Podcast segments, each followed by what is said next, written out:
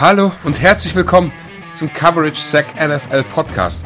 Ich hoffe, ihr seid genauso müde wie wir, denn wenn ihr genauso müde seid wie wir, dann habt ihr am Wochenende vieles richtig gemacht und höchstwahrscheinlich jede Menge Playoff Football geguckt. Mit mir zusammen heute hier liebe Grüße in die Hauptstadt Angelo. Hi Leute, Grüße zurück. So. Wir quatschen über das, was am Wildcard Weekend gewesen ist und danach schauen wir auf die Divisional Playoffs. Wir schauen auf die wunderbaren Spiele, die uns am Wochenende erwarten. Jede Menge spannender Matchups. Ich würde sagen, wir ziehen direkt durch. Here we go.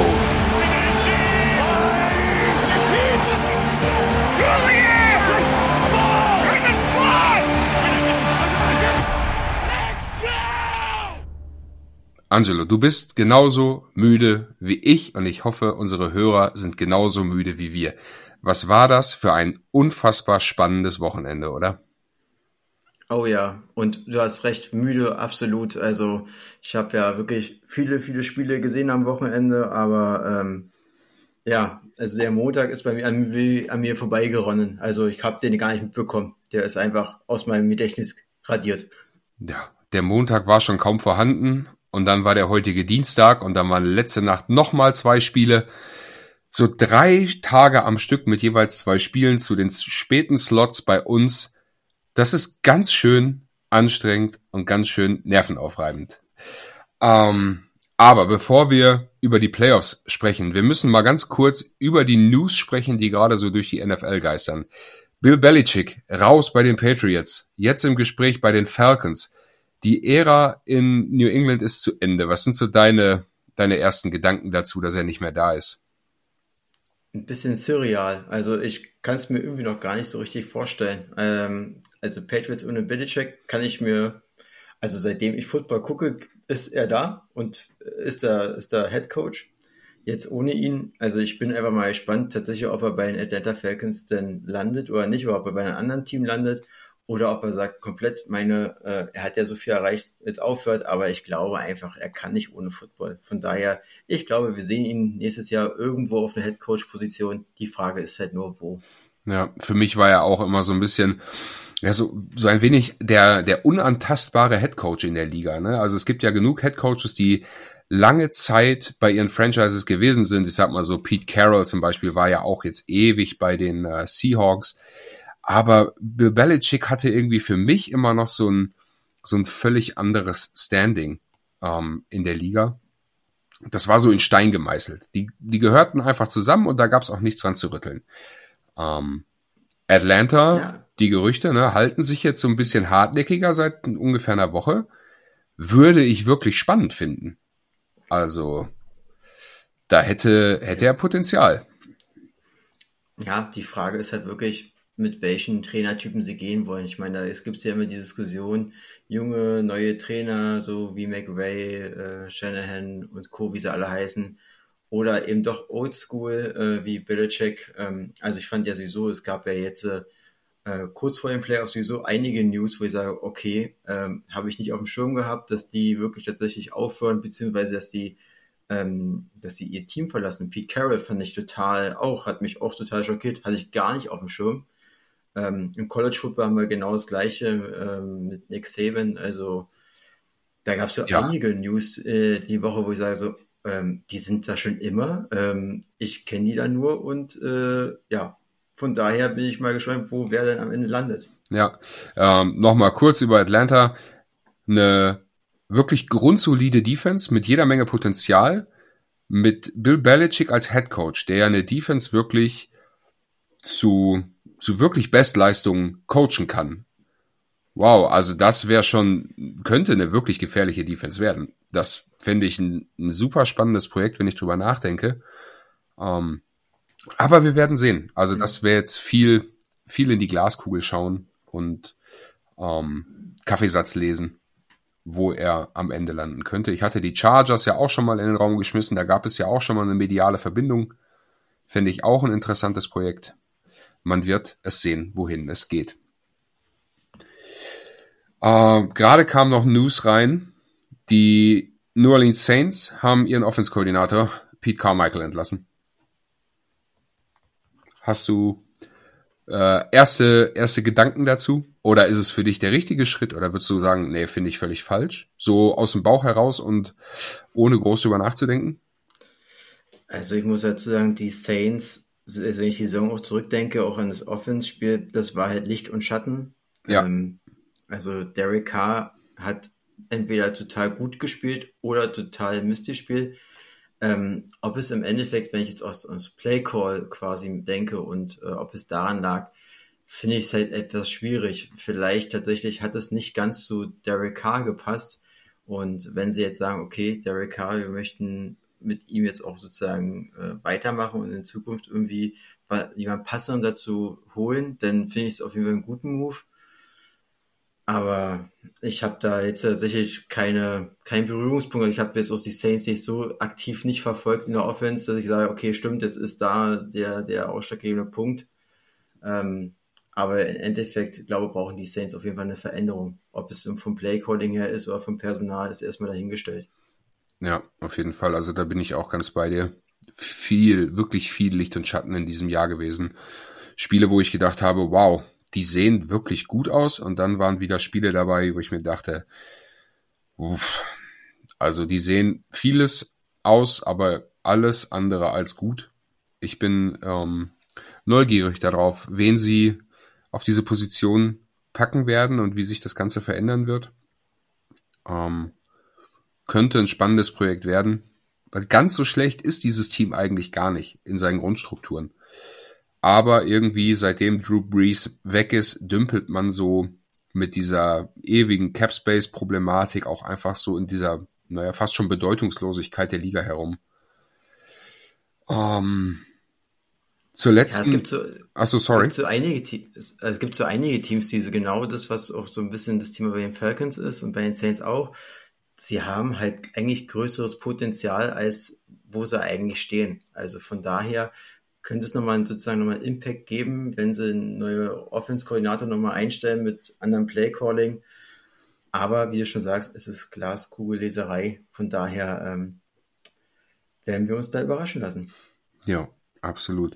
Ähm, bei den Patriots, ich habe es gerade vergessen, ich wollte es gerade noch mit einbringen. Also Bill Belichick ist nicht mehr da. Es gibt auch schon einen Nachfolger.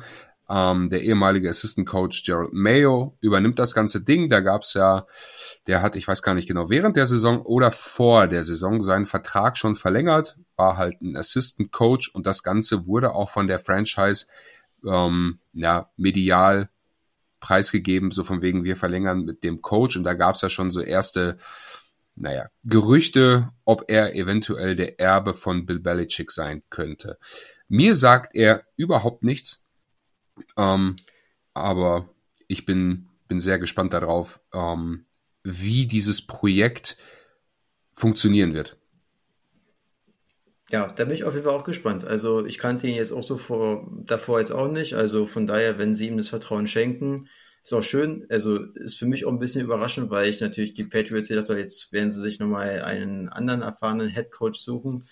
Aber wahrscheinlich werden die Patriots es richtig einschätzen, dass sie sagen, okay, wir sind hier komplett nochmal im Rebuild, wir werden komplett nochmal neu starten, wir werden sehr wahrscheinlich im Draft äh, nochmal einen neuen Quarterback uns holen und ähm, werden sozusagen komplett nochmal neu starten. Und ja, ich bin auf jeden Fall gespannt. Ich finde es auf jeden Fall einen guten Move, das intern zu besetzen.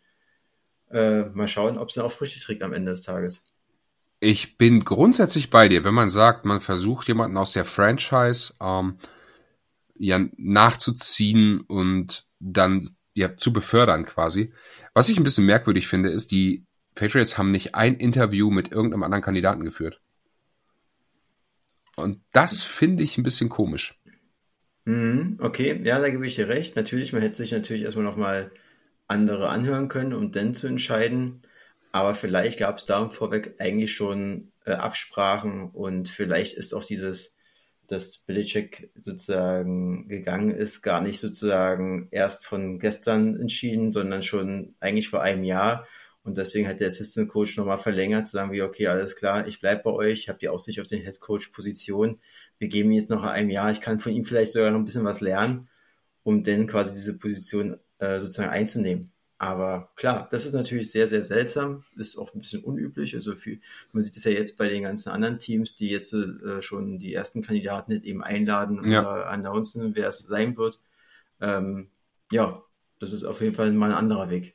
Ja, aber wir werden am Ende des nächsten Jahres sehen, ähm, ob der Patriots Way der richtige war. Und wenn es so ist und sie recht behalten, dann äh, wird sich auch keiner darüber beschweren, dass sie niemand anderes interviewt haben dazu. Die letzte große News, wenn man so will, kam heute Morgen nach dem Spiel der Eagles. Äh, Center Jason Kelsey, der Bruder von Travis Kelsey, hat sein Karriereende verkündet. Mit der Niederlage gestern Abend hat er gesagt, das war's, ich bin raus. Wahnsinn. Einer der besten Center der, der Liga, verlässt ja. die Liga deswegen und ähm, ja, sehr, sehr schade, dass er natürlich in den Playoffs denn für sie jetzt nicht so weit gegangen ist, dass er quasi retired und äh, vielleicht sozusagen im ersten Playoff-Spiel raus waren. Auch wenn ich es auch vermutet habe, auch davor so getippt habe, dass äh, die, die Eagles hier ähm, unterliegen werden. Aber wir werden dazu dem Spiel ja gleich nochmal kurz was erzählen.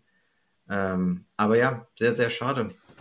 Ja. Ich mochte ihn auf jeden Fall, war immer ein sehr sympathischer Typ und ja, die Casey-Brüder machen ja auch einen sehr, sehr coolen Podcast, muss man sagen, sehr unterhaltsam. Denke mal, das werden sie auch weiterhin machen, aber was mich, also jetzt habe ich mir natürlich gleich die Frage gestellt, mal gucken, wann die Chiefs denn rausfliegen, ähm, ob sein Bruder auch gleich mitfolgt. Ja, das ist ja auch so ein bisschen äh, öffentlich diskutiert worden, dass er halt in diesem Jahr auch einfach irgendwie nicht so ganz derselbe zu sein scheint, ne? Also mhm. deswegen wirkt er immer so ein bisschen von der Rolle und die Körpersprache ist auch oft nicht gut. Also wenn irgendwas nicht funktioniert, dann werden so die Arme so hoch geworfen, runterfallen lassen, der Kopf hängt, die Schultern hängen. Ähm, ja.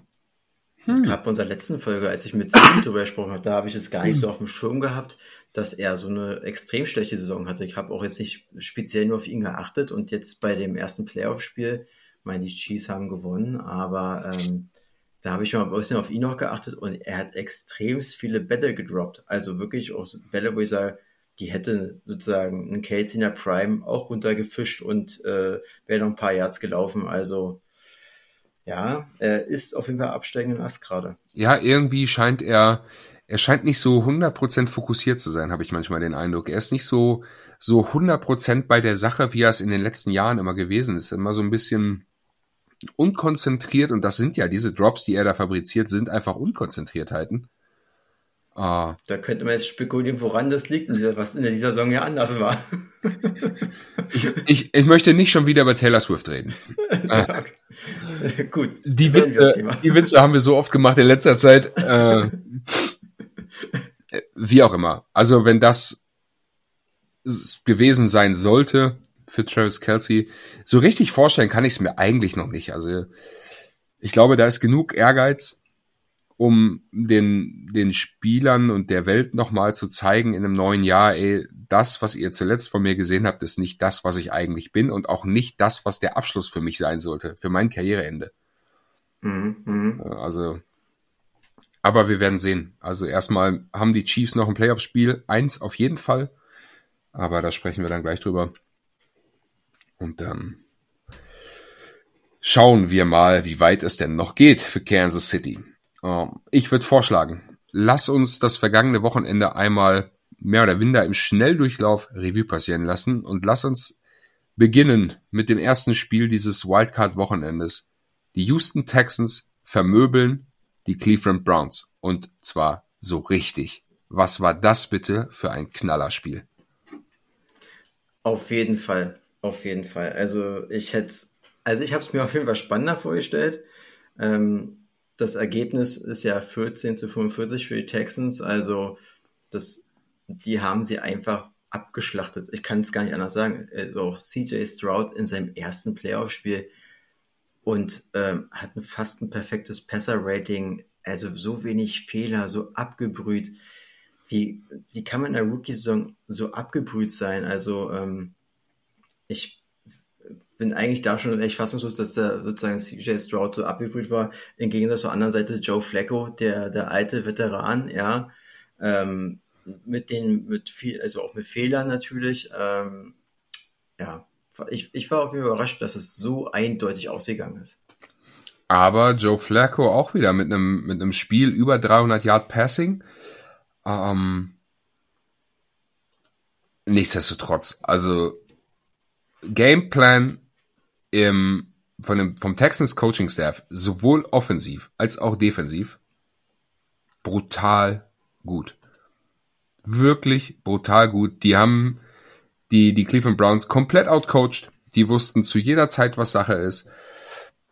Haben ihren Stiefel knallhart runtergezogen. Und ich meine, klar, die Offense, die spielt modernes Scheme, viel Play-Action, gutes Play-Design von Bobby Slowick.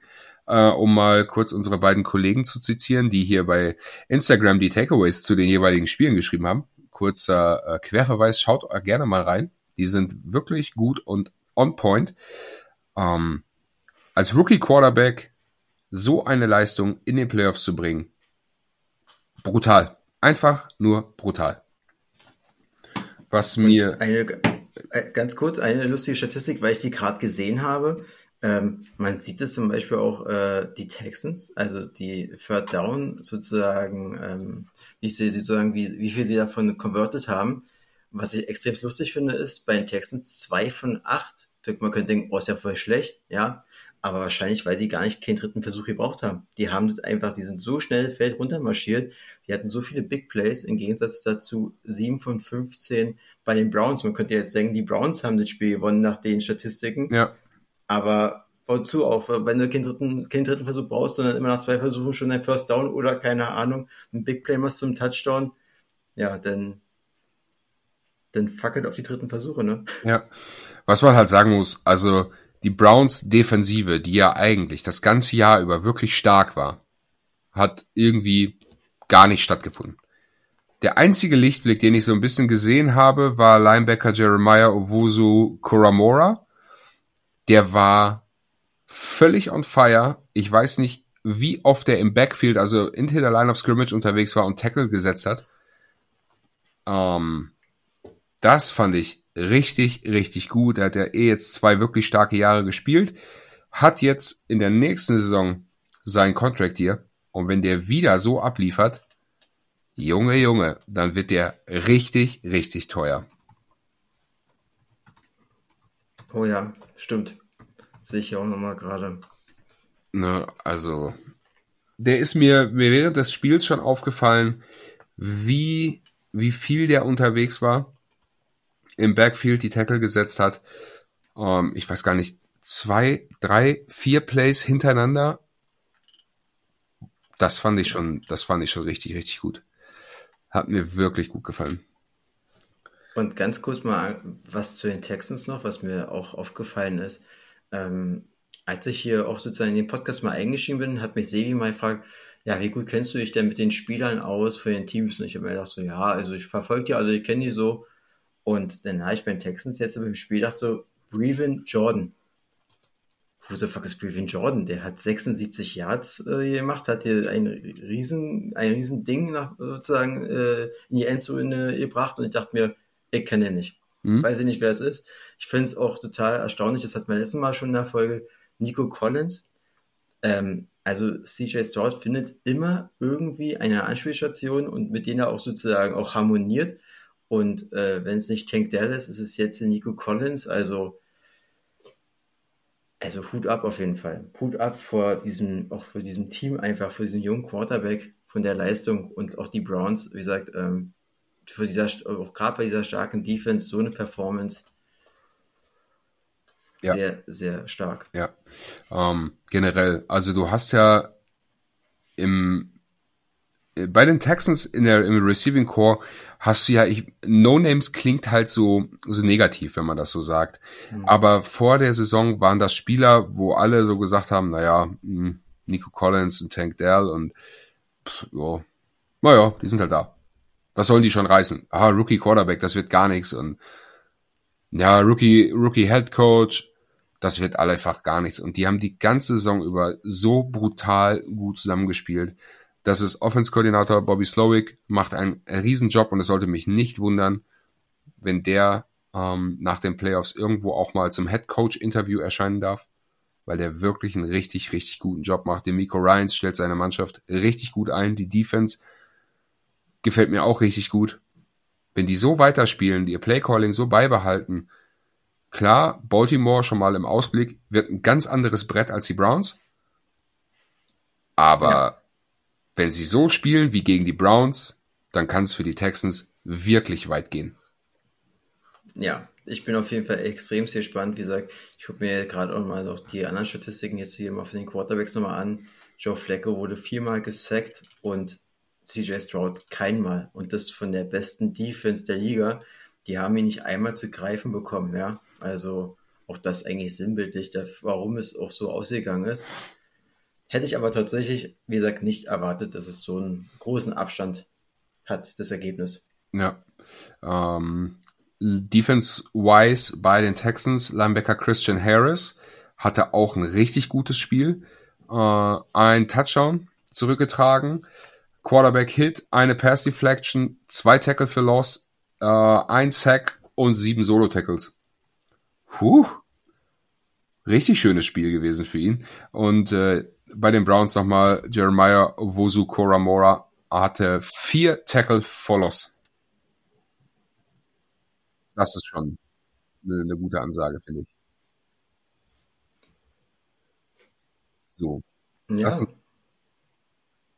bevor wir uns zu lange mit den einzelnen Spielen im Nachgang aufhalten, ah, lass uns zur Kälteschlacht gehen. Zur Kälteschlacht nach Kansas City bei gefühlt, was waren es, minus 25 Grad im, also das Arrowhead also das war so kalt. Also ich war ja auch überrascht. Ich, du hast bestimmt auch die Szene gesehen. Ich meine, die hat ist ja überall durchs ganze Netz gegangen, wie Patrick Holmes Helm abgeplatzt ist aufgrund ja. der Kälte, weil der Kontakt, ich habe gesagt, ist der so hart, also sind die so, so doll Helm zu Helm gegangen? Also, aber das ist natürlich klar, der Nachgang, wenn es auch so kalt ist, dann lässt das Material eben auch mal nach, ne? Also fand ich auf jeden Fall sehr, sehr krass. Ja, Absolut. Ähm, Habe ich so bisher auch noch bei keinem anderen Helm gesehen. Er trägt ja dieses äh, weißes Modell, was ja noch relativ neu ist, sag ich mal. Ähm, das ist wohl, ich habe da ein Video zugesehen, von der Oberflächenstruktur her ein bisschen weicher, damit es halt die Kontakte besser aufnehmen kann. Also von der vom Absorbieren der, ähm, der Einschläge etwas besser ist. Und genau das in Kombination mit der Kälte hat halt dazu geführt, dass das Material halt auch einfach, ja, versagt hat. Aber nicht nur Patrick Mahomes Helm ist eingefroren, sondern auch die Dolphins. Das war's. Ja. Ne? Puh. Was, was sind so deine Eindrücke, wenn du das Spiel jetzt nochmal so vor dem inneren Auge Revue passieren lässt? Also man hat doch ganz schön gemerkt, dass die Defense der Dolphins einmal sehr verletzungsgebeutelt ist. Also wenn ähm, war es Melvin Ingram, ich hoffe, ich habe es mich jetzt nicht, aber wenn der auch, der ist ja auch schon Veteran, Veteran in meinen Augen, wenn der quasi startet, dann muss auf jeden Fall einiges im Argen sein. Ähm, und man hat einfach gemerkt, dass sie, dass sie da auf jeden Fall sozusagen ähm, geschwächt sind. Und was ich immer sinnbildlich dafür finde, ich meine, du hast ja auch Jalen Ramsey bei, bei den Rams verfolgt. Ähm, und das ist halt ein Spieler, der, wenn er sozusagen merkt, dass er keine Chance hat, dass er sozusagen die Schultern hängen lässt, immer abwinkt und keine Ahnung, man hat immer so ein bisschen das Gefühl, dass er in dem Bereich auch ein bisschen unmotiviert dann auf einmal ist. Das hat man auch ab und zu mal in den Fernsehbildern gesehen, dass er einfach auch dann nicht wusste, was soll er jetzt machen, beziehungsweise was können sie jetzt äh, gegen diese Offense der Chiefs eben machen. Ähm, zur Vollständigkeit halber, die Chiefs haben 26 zu 7 gegen die Dolphins gewonnen. Mhm. Ähm, ja, das ist so mein, sozusagen mein erster kurzer Eindruck, der mir von dem Spiel an sich so gekommen ist. Ja, es ist, also die, die Miami Dolphins sind natürlich schon ein wenig arg gebeutelt nach Kansas City geflogen. Sie haben ja während der Saison schon Jalen Phillips verloren, einen ihrer besten Pass-Rusher. Dann im letzten Saisonspiel Bradley Chubb. Ich glaube, was war es? Kreuzbandriss? Kreuzband, äh, glaube Kreuzbandriss. Und äh, Van Ginkel hat auch nicht gespielt. So, das sind schon mal drei, die da nicht gespielt haben, die eigentlich gesetzte Starter sind und die auch eine O-Line wirklich gut unter Druck setzen können. Aber nur weil du drei Starspieler verletzt hast, das darf halt nicht die Ausrede dafür sein, dass du über den Platz rennst wie so ein paar nasse Kartoffelsäcke. Und eigentlich, ich weiß nicht, wie es dir ging, aber ich hatte oftmals das Gefühl, die haben gar keine Lust, dieses Spiel zu spielen. Ja, also das, ja, das ist ein guter Vergleich. Also ich habe auch tatsächlich zu Anfang gedacht, sie haben sich gleich eigentlich aufgegeben. Sie wussten, ja, wir sind verletzungsgebeutelt. Eigentlich haben wir jetzt keine Chance. Wir spielen gegen Patrick Mahomes. Die spielen im Arrowhead Stadium, also das spricht viel für die Chiefs. Wir kommen aus dem ganz warmen Miami, müssen in das extremst kalte äh, Kansas City fliegen und ähm, ja, also das war auch vielleicht auch ein Punkt, aber ich weiß, wie du schon mal so sagst, ne, also da ist es halt keine Ausrede, selbst wenn es da Verletzungen sind, alle Teams haben irgendwie mit Verletzungen zu kämpfen und auch wenn es die Starspieler sind, dann musst du entsprechend auch die Breite im Team auch haben und ähm, ja, also ich fand auch von, von Tour, er hat jetzt keine mega großen Fehler gemacht, ehrlicherweise. Ich fand äh, aber ihn halt auch nicht stark, also nicht, nicht Playoff stark. Ja. Also war jetzt nicht so, dass ich sage, ähm, er hat total jetzt hier 20 Interception geworfen oder keine Ahnung. Hat jetzt eine Interception nur geworfen, aber er hat es auch nicht gerissen. Also auch ähm, mit seinen Waffen halt auch nicht. Ne? Also selbst mit Tyreek Hill, ähm, Tyreek Hill auch nur mit 62 Yards im Spiel. Ja. Ja, ist einfach zu wenig. Auch wenn du halt ein langes Ding für 53 Yards hattest von, äh, von Tyreek Hill, ähm, das ist halt einfach nur, weil er eben schnell ist, aber mehr auch dann nicht. Und darauf kann sich ein Team halt einstellen. Für mich war es einfach zu eindimensional. Es war einfach, dass, dass man wusste, worauf man sich bei den Dolphins einstellen musste. Und ich glaube, die Chiefs wussten einfach, alles klar, das kommt auf uns zu. Wir machen, wir, wir werden quasi Tyreek Hill sozusagen irgendwie doppeln, hinten einen hinstellen, wie auch immer. Und wir müssen es auf jeden Fall so machen, dass Tour irgendwie dazu genötigt wird, irgendwie woanders hinzuwerfen und ihn unter Druck zu setzen. Immer wieder unter Druck. Sie haben ihn auch zweimal gesackt, also von daher, ähm, ja, das, äh, und auf der anderen Seite halt Patrick Mahomes, wie gesagt, auch jetzt nicht mit einem Monsterspiel, finde ich jetzt. Also ja, war gut auf jeden Fall. Ähm, ich denke mal, er hat noch Luft ein bisschen nach oben. Ähm, aber halt keine Fehler, ne? Er hat halt keine Fehler gemacht und mehr brauchte es nicht. Ja, allgemein würde ich äh, das Spiel von den Chiefs schon als eins der besseren in dieser Saison ähm, einordnen. Weil sie haben oft gar nicht so gut ausgesehen und dafür war das Spiel jetzt wirklich vollkommen okay. Also es war auf einem, ich würde mal sagen, ein solider Floor, auf dem kann man aufbauen und da müssen sie drauf aufbauen, ähm, mhm. wenn es weitergehen soll in den Playoffs. Aber was mir bei den Dolphins halt auch einfach so komplett gefehlt hat, normalerweise, wenn deine Starspieler verletzt ausfallen, dann brauchst du diese Next Man Up Mentality. Die, mhm. Spieler, die dahinter sind, die Backups, das ist ihre Zeit, aufs Feld zu gehen und, und zu scheinen und zu glänzen. Und nee, dahin gefahren, gedacht, hm, oh nee, hier ist arschkalt Gefällt mir nicht. Chiefs, ja, ist auch nicht so schlecht, spielen auch eine starke Defense, ja, dann packen wir es mal ein. Gameplan von Mike McDaniel war auch so, jo, spielen wir Kurzpassspiel, viele kurze Läufe. Mhm. Aber das, was sie halt die ganze Saison über offensiv so brutal stark gemacht hat, hat einfach nicht stattgefunden. Es hat nicht stattgefunden. Ich, ja, also ich muss ich auch recht geben, also auch bei jetzt bei den Chiefs für dieses Jahr war es natürlich das eine der besseren Spiele. Wenn ich es jetzt im Vergleich zu den letzten Jahren nehme, fand ich es jetzt auch nur halt solide, aber jetzt ja. nicht irgendwie überragend. Ich glaube auch tatsächlich bei den Dolphins, ähm, dass das, wie du schon sagst, ne, diese Motivation auch denn auch noch zurückzukommen. Also man hatte das einfach das Gefühl, sie haben sich gleich nach den ersten Touchdowns einfach von den Chiefs einfach aufgegeben. Also einfach nicht da irgendwie dagegen was zu machen, sich irgendwie dagegen zu, gegen zu strampeln. Wie gesagt, und weil du gerade meintest, Tour hat ein Kurzfahrspiel gemacht, ich glaube tatsächlich, das ging gar nicht anders. Ich glaube, es war so kalt in Kansas City, dass äh, durch die ganzen, die haben ja da quasi alle wie eine kleine Dampflok da gestanden. Es war so vernebelt auf dem Platz. Also ich glaube, die hätten gar nichts anderes mehr gesehen. Also ich fand das immer sehr, sehr witzig. Gerade bei der Ansprache auch zu Anfang von Patrick Mahomes, wo sie Videos gezeigt haben. Also ich habe Patrick Mahomes nicht mehr gesehen. Ja, war, mein, es, es war schon wirklich bitter, bitter kalt. Ähm, auf der anderen Seite, es war für die Chiefs genauso bitterkalt. Und die haben es halt auch irgendwie, ja, hingekriegt, ihre, ihre Offense ähm, auf den Boden zu bekommen. Mhm. 147 Yard Rushing. Bei den Dolphins, ja, knapp die Hälfte davon. Äh, etwas mehr als die Hälfte davon. Aber 76 Yard, also auch Rushing hat einfach nicht stattgefunden. Und das hat sie ja sonst auch immer so stark gemacht. Ich meine, Raheem Moss hat acht Carries für 33 Yards. Mhm. Ne, also, hm. Was ich extrem interessant fand, ähm, vielleicht weiß ich jetzt nicht, ob ich das mir irgendwer mal irgendwie aus meinem Freundeskreis erzählt hat, dass die Dolphins tatsächlich auch erst einen Tag vorher angereist sind. Mhm. Ähm, und für mich ist, stellt sich da immer auch die Frage, wenn sie einen Tag vorher anreisen. Sie wissen, sie kommen aus Miami, gefühlt aus keine Ahnung, 30 Grad und fahren nach minus 30 Grad.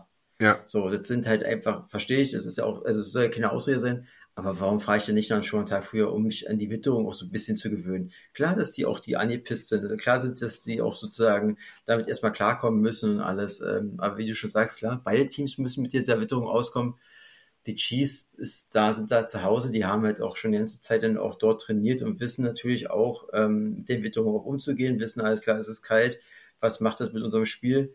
Ähm, die Dolphins natürlich am Strand geführt. Äh, das macht dann auch schon noch einen Unterschied, die Witterung. Aber nichtsdestotrotz, man kann sich darauf ja einstellen. Deswegen zähle ich es auch gar nicht als Ausrede, dass man sagt, okay, ähm, die hatten da mehr Zeit. Naja, du hättest ja auch früher hinfliegen können und auch dort trainieren können und dich an die Witterung, an alles anpassen können. Ähm, von daher,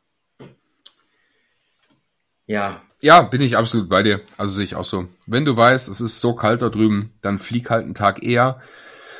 Ähm, mach so einen kleinen Akklimatisierungstag daraus. Und gut, aber nichtsdestotrotz, die Saison hat begonnen für die Dolphins mit Pauken und Trompeten. Ich erinnere mich nochmal an dieses Spiel gegen die Denver Broncos. Mhm.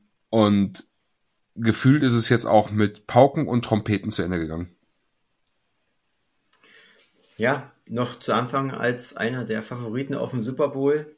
Ja. Kläglich erste Runde gescheitert und auch nicht mit Ruhm bekleckert. Ich bin auf jeden Fall gespannt, wie es in nächste Saison für die wird, welche Veränderungen sie dann vornehmen äh, nehmen und welche Stellschrauben sie dann sozusagen nochmal anpassen werden.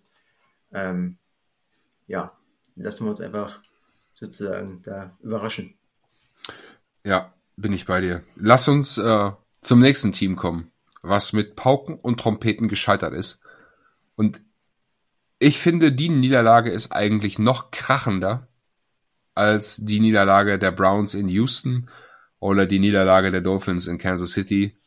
Die Dallas Cowboys verlieren gegen die Green Bay Packers mit 48 zu 32. Junge, Junge, also und das vor allem das Ergebnis ist eigentlich ja nicht mehr richtig. Also man muss auch dazu sagen, irgendwann hat Green Bay quasi die zweite, dritte Garde reingeschickt und dann haben die Denver, äh, doch die, äh, die Denver Broncos sage ich jetzt schon, die Dallas Cowboys auch äh, gepunktet, ne? Also das sah ja eigentlich gefühlt die ganze Zeit anders aus. Ja, ja, die Punkte ähm, waren in Trash Time, also genau. Ja. Also es sieht jetzt auf dem Ergebnis viel knapper aus, als es eigentlich war. Das Spiel war eigentlich quasi im dritten Viertel entschieden. Also ja, eigentlich war das Spiel schon zur Halbzeit entschieden. Ja, natürlich. 27 zu 7 zur Halbzeit. Pff, Junge, Junge. Also, ich, was ist mit den Cowboys los? Sie schaffen es einfach nicht in den Playoffs. Jede Saison hat man das Gefühl, oh ja, bei denen könnte richtig was gehen. Sie spielen richtig gut. Sie haben immer mal ein Spiel dabei, wo es irgendwie nicht so fluppt, aber dann haben sie wieder über die ganze Saison gesehen, spielen sie wirklich stark. Sie holen sich einen guten Seed für die Playoffs. Okay, haben es jetzt nicht geschafft, sich die, die First Round beizusichern. Okay, alles gut. Number two Seed. Ey, Bombenleistung. Dak Prescott spielt die ganze Jahr über wirklich gut. CD Lamb dreht völlig durch. Micah Parsons in der Defense. Uh, und dann kommen die Green Bay Packers nach Dallas, da wo sie jetzt, ich weiß nicht, wie viele Spiele ungeschlagen waren, und, und, und brennen die so nieder. Oh, also das tut richtig weh. Also ich muss auch sagen, ich weiß gar nicht, auf welcher Seite ich anfangen soll. Also das ist, äh, ich sage mal kurz was zu den Cowboys. Also für mich war ja tatsächlich äh, bei den MVP-Rennen, ja, ich meine, es ja auch, wird ja um die 18 Wochen quasi gemessen. Ja. Aber das war wieder so, Dak Prescott, was war das für ein Spiel? Der hat gespielt, als wäre er betrunken. Also wirklich die Interceptions, also das eine der Pick Six, das war so schlimm. Ich weiß nicht, wo er hinwerfen wollte, was er sich also auch dabei gedacht hat. Ähm, das, also man muss echt sagen, ganz ehrlich, also jetzt auch, weil ich jetzt gerade der Prescott genannt habe, man muss ganz klar sagen, bei den Dallas Cowboys hat in diesem Spiel nichts funktioniert. Also auch da kann ich nicht mal sagen, Dak Prescott war der Schuldige, sondern da hat die Defense nicht funktioniert, die Offense hat nicht funktioniert. Hast du zu Anfang nach zwei Plays schon gesehen, wie CD Lamb quasi da so frustriert an der Seite saß? Ja. Wo ich mir denke, ey, was ist los? Es, sind, es, es ist doch noch gar nichts entschieden und du, nach zwei Plays äh, siehst du aus, als hätte die schon verloren. Wo ich mir dachte, was ist, was ist denn das für eine Motivation? Vor allem, er ist der Playmaker. Er ist er der, ja, genau. Er, er, muss, er muss vorangehen und sagen, ey Leute, wir schaffen das. Wenn er so da sitzt und sozusagen wie so ein Schluck Wasser da sitzt, na, was sollen die anderen denn denken? Ich meine, in dem Spiel hat mich tatsächlich nochmal von den Receivern nochmal Michael Gallup ähm, nochmal überrascht, weil der nochmal ab und zu nochmal in Szene getreten ist, als die Lamb quasi komplett abgetaucht ist. Ja. Ähm, aber ansonsten war nichts zu sehen von den Cowboys. Ganz schlimme Plays. Weder äh, das, das Laufspiel hat nicht funktioniert, das Passspiel hat nicht funktioniert, es hat einfach gar nichts funktioniert. Und auf der anderen Seite, sie haben auch Jordan Love nicht zu fassen bekommen. Also auch nur Sex. Dak Prescott viermal gesackt. Ähm, und jetzt komme ich auch, mache ich auch einen Schwingen zu, zu Jordan Love. Was hat der für eine extrem geile Entwicklung genommen. Ja, also wenn man überlegt, zu Anfang der Saison, wo ich mir denke, Jordan Love, ja, gut, der wird, ist ja wie ein Rookie, ja, muss man einfach so sagen, er hat so ein bisschen, für mich hat er so ein bisschen Rookie-Status, weil auch wenn er sozusagen da schon sozusagen länger sitzt, ähm, hat er ja wirklich nicht richtig aktiv gespielt. Und was der von Woche zu Woche besser geworden ist und jetzt in den Playoffs sein Hoch hat, ja, wo ich sage, ey, jetzt wirklich bei den, bei den Cowboys auswärts so ein Spiel zu legen. Er hat auch, ich weiß gar nicht, 157,2 Passer-Rating. Unglaublich. Keine Interception, keine Fehler und auch wirklich richtig gute Plays. Wobei ich dann auch wieder sage, ähm, Jordan Love, super, aber auch Aaron Jones, also wo ich mir sage, ähm, der Running Back für mich der Spieler des Spiels, weil der einfach so viele gute Yards geholt hat. Einfach, äh, was steht jetzt hier? Er hat 21 Carries, 118 Yards, also 5,6 pro Lauf. Das heißt, du gibst ihm zweimal den Ball und bist am, bist sozusagen hast dein First Down. Also äh, besser geht's ja gar nicht. Ja, der hat ihn ja zwischendurch in der Saison, er war verletzt hin und wieder, äh, immer mal gefehlt. Dass der wieder da ist, tut den Packers richtig gut dass der gesund ist, dass er genau das zeigen kann, was er am Wochenende gegen Dallas gezeigt hat. Das brauchen die so als, als Komplementärstück zur Passing Offense. Sie haben ein extrem junges Wide Receiver Core, die einen extrem guten Job machen. Und bei Jordan Love ist es so, ich hatte über die Saison immer mal so ein bisschen das Gefühl, wenn sie ein Spiel gespielt haben, dann geht er danach ins Training, und wenn er abends zu Hause sitzt, dann nimmt er sich mal sein kleines Notizbuch raus und dann nimmt er sich mal die Plays vor, die nicht so gut gewesen sind in seinem Spiel. Und dann guckt er mal nach, was hat Papa Aaron mir eigentlich die letzten drei Jahre so erzählt zum Quarterback-Play. Ach so, das muss ich mal drüber nachdenken. Ja, ich kann auch Backfoot werfen. Ich muss nicht immer cleane Fußarbeit haben, um einen Ball sicher anzubringen. Dieses Selbstvertrauen dann zu haben, auch mal aus einer schlechten, ähm, aus einer schlechten äh, Quarterback-Stance ähm, so ein Off-Balance-Throw rauszuhauen. Immer mal so gucken, ja, was hat, was hat Aaron mir eigentlich die letzten drei Jahre immer mal so erzählt im Training, wie ich mein Play verbessern kann. Und ich finde, er hat viel gearbeitet, es ist eine Menge Talent da und jetzt hat er auch dieses Selbstvertrauen in sich selber, diese Plays zu machen. Und dann funktioniert es. Tolle Entwicklung, wirklich. Ja. ja. Wirklich tolle Entwicklung. Bei den Dallas Cowboys, ich habe es gerade schon gesagt, Dick Prescott sah wirklich aus, als hätte der vorm Spiel ähm, was getrunken. Also völlig, völlig unverständliche Leistung, die er da gebracht hat. Defense ich weiß nicht, was da los war. Die haben das ganze Jahr über, also sie sind, ich meine, es war Platz drei, ähm, was die Anzahl der Snaps im Man-Coverage angeht. Und die Man-Coverage haben sie wirklich gut gespielt. Und was spielen sie gegen Green Bay? Sie spielen ihre Zone-Coverage. Und was macht Jordan Love? Der zerpflückt die Zone-Coverage, die, die Abstimmung stimmt nicht. Die Receiver laufen in freie Spots. Stephon Gilmore, puh, das sah auch ganz übel aus zwischendurch. Nee, also Nee. Vor allem ja auch so frei. Die Spieler oh. waren so frei. Wo ich, ich weiß gar nicht, wer, welcher Spieler das war. Das war nur irgendein Thailand ähm, von den Green Bay Packers, der, der hinten rechts den Ball äh, bekommen hat, wo ich denke, ähm, wo ist der Verteidiger? Also irgendwie muss doch einer wenigstens halbwegs in der Nähe sein. Also wenn man ihn schon nicht richtig deckt, aber so, selbst wenn du diese Kamerabilder, diese, diese Zeitlupe siehst, es ist einfach mal keiner in der Sicht. Also ich weiß nicht, was, was auch, was sich dabei gedacht haben. Wie du schon sagst, die Abstimmung hat nicht, äh, war nicht richtig gut. Ähm, Gilmore, ich meine, er ist auch jetzt nicht der Jüngste. Er hat den Speed auch einfach nicht mehr, um hinterherzukommen.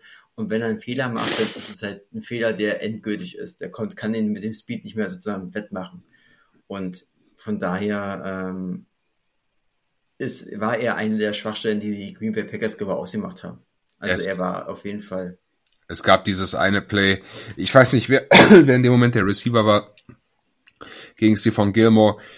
Ähm, Stephon Gilmore hat nur die Augen am Quarterback. Es gibt einen Hüftmove, der Receiver macht noch drei Schritte, bricht dann die Route quasi in die andere Richtung wieder ab. Ich sag mal so ähnlich wie so ein Post-Corner. Ähm, und Stephon Gilmore läuft einfach noch fünf, sechs, sieben Yards einfach weiter geradeaus die Route und hat überhaupt nicht mitgekriegt, dass sein Receiver gerade in seinem Rücken die Route abgebrochen hat. Wow. Hm. Nee. Nee, das war, das war wirklich schlecht. Ja, das also man muss, auch mal, man muss auch hier noch mal ganz kurz sagen, also auch wirklich bei den Green Bay Packers haben wirklich viele auch einfach richtig gut performt. Auch Romeo Dobbs, der mit seinen sechs Catches, 151 Yards auch super, super Spiel gemacht. Ähm, ich habe mir mal gerade mal angeguckt, weil ich das mal mich interessiert hatte, ähm, wie viele Targets eigentlich CD Lamb gesehen hatte. Ja, der wurde 17 Mal angeworfen und hat den Ball nur neun Mal gefangen hat trotzdem 110 Yards, war es mir gar nicht so bewusst, gerade als ich Statistik gesehen habe, gesagt, gefühlt hätte der vielleicht 50 Yards Spiel gehabt. Ähm, aber tatsächlich hat er 110 Yards noch gemacht, aber also 17 Mal wirft ihn Dak Prescott an und er fängt ihn quasi knapp über 50 Prozent, ist eigentlich auch schon sinnbildlich. Vergleich Romy Dobbs 6 von 6, so, und hat ja. 151 Yards. Ja. Ja, das war, ähm, ein Tag zum Vergessen wieder einmal in den Playoffs für die Cowboys. Es gibt ja dieses lustige Meme von den Cowboys, den, den Stern im, im Kreis laufend. Die Saison beginnt, man ist on fire. Ja, we them boys, wir können dies Jahr was reißen. Die ersten Spiele werden gewonnen. Ja, wir haben eine Chance auf den Super Bowl und dann kommt das aus in den Playoffs und fuck, wir fangen wieder von vorne an. Mhm. Nächstes Jahr auf ein neues. Ich bin gespannt, wie es da weitergeht mit Dak Prescott und McCarthy und ich glaube, auch da werden noch einige Stellschrauben gedreht werden müssen. Bin ich auf jeden Fall auch gespannt. Also ich bin auch gespannt jetzt, wie es denn zu, beim nächsten Spielen äh, bei, von den Green Bay Packers denn wird. Ich meine, sie spielen gegen die 49ers. Ich hätte jetzt gesagt, so ähm, einfach von der von der Statistik her gesagt, ja, 49ers sind hier absolute Platzhirsche. Aber wie gesagt, bei Green Bay, wie gesagt, weiß man nie. Ich würde auf jeden Fall jetzt hier nicht sagen, es wird ein eindeutiger Sieg für die 49ers. Ähm, aber ich, wir gucken uns das ja eh gleich nochmal genauer an. Dann können wir was dazu nochmal sagen. Ich würde sagen, lass uns doch mal ganz kurz in das nächste Spiel schauen. Genau. Was mir den Schlaf geraubt hat, weil ich einfach von, von Montagmorgen 2 Uhr nachts bis 5.30 Uhr dieses Spiel verfolgt habe, live und in Farbe auf dem Fernseher. Ähm, und ähm, es war für mich das spannendste Playoff-Spiel an diesem Wochenende. Das war wirklich von, von bis zur letzten Sekunde wirklich sehr, sehr spannend. Und die Storyline natürlich dahinter äh, ist natürlich auch grandios. Matthew Stafford kehrt zurück nach Detroit. Jared Goff will seinem alten Team, seinem Coach zeigen, dass er sozusagen besser ist und möchte auch sozusagen den Rams auch ein bisschen wehtun. Und er hat es auch geschafft, tatsächlich die Detroit Lions mit einem Punkt gewonnen, 24 zu 23 gegen die LA Rams. Aber was für ein packendes Spiel. Ja, total. Es war genau dieses packende Spiel, was ich mir gewünscht habe. Äh, ein Spiel, was gefühlt jederzeit ähm, wieder kippen konnte, zu, in die Richtung eines anderen, also in die Richtung des anderen. Ähm, Quarterback-Play auf beiden Seiten wirklich gut. Matthew Stafford wieder tough as fuck. Der steckt ein, der steht wieder auf und stellt sich wieder hin. Jedes Gott verdammte Mal. Aber hast du diesen einen Hit neu gesehen? Diesen einen Hit, ich meine, der hätte auch eigentlich eine Flagge noch fliegen können, weil er ziemlich spät nochmal von, also der erste Tackle, okay, der war rechtzeitig, der zweite hinterher fliegt dann nicht mehr.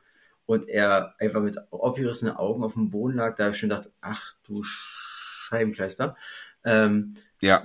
Der ist jetzt raus. Der ist jetzt raus. Aber es ist auch so ein Typ, der, den kannst du umnocken, der wirklich, der, der steht immer wieder auf und ähm, auch da sehr, sehr erstaunlich. Auch wie gesagt, wie er gespielt hat, Matthew Stafford, er hat so alias Patrick Mahomes auch mal so einen No-Look-Pass nach links geworfen, äh, wo ich sage, okay, äh, das kann er auch, krass. Auf der anderen Seite natürlich aber auch Jared Goff wieder mit auch einem sehr, sehr guten Spiel. Der erste Drive war, soll auch gleich ein Ausrufezeichen sein, gleich mit einem, sozusagen mit einem Touchdown beendet und vor allem, wie sie runtergedrived sind. Also es war auch sehr, sehr schön.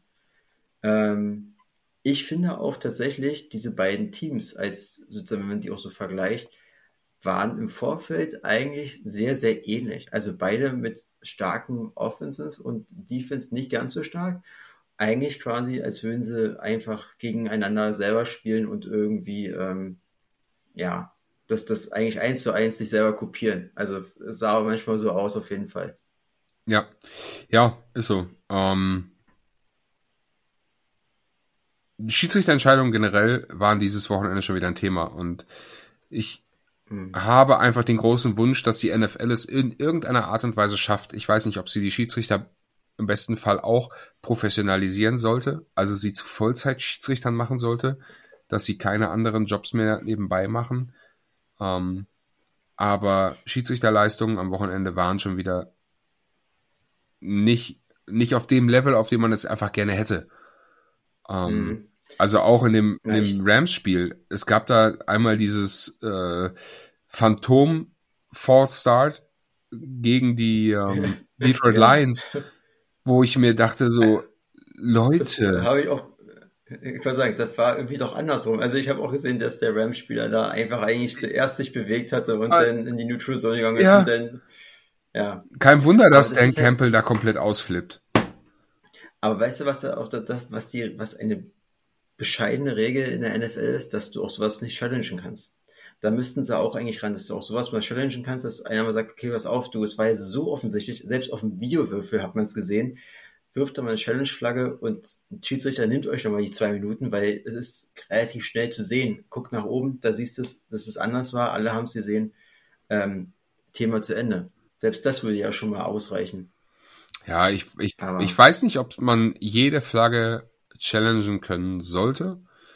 Ähm, ich glaube aber, es gibt verschiedene Dinge, die man ähm, sich als Schiedsrichter definitiv nochmal angucken sollte.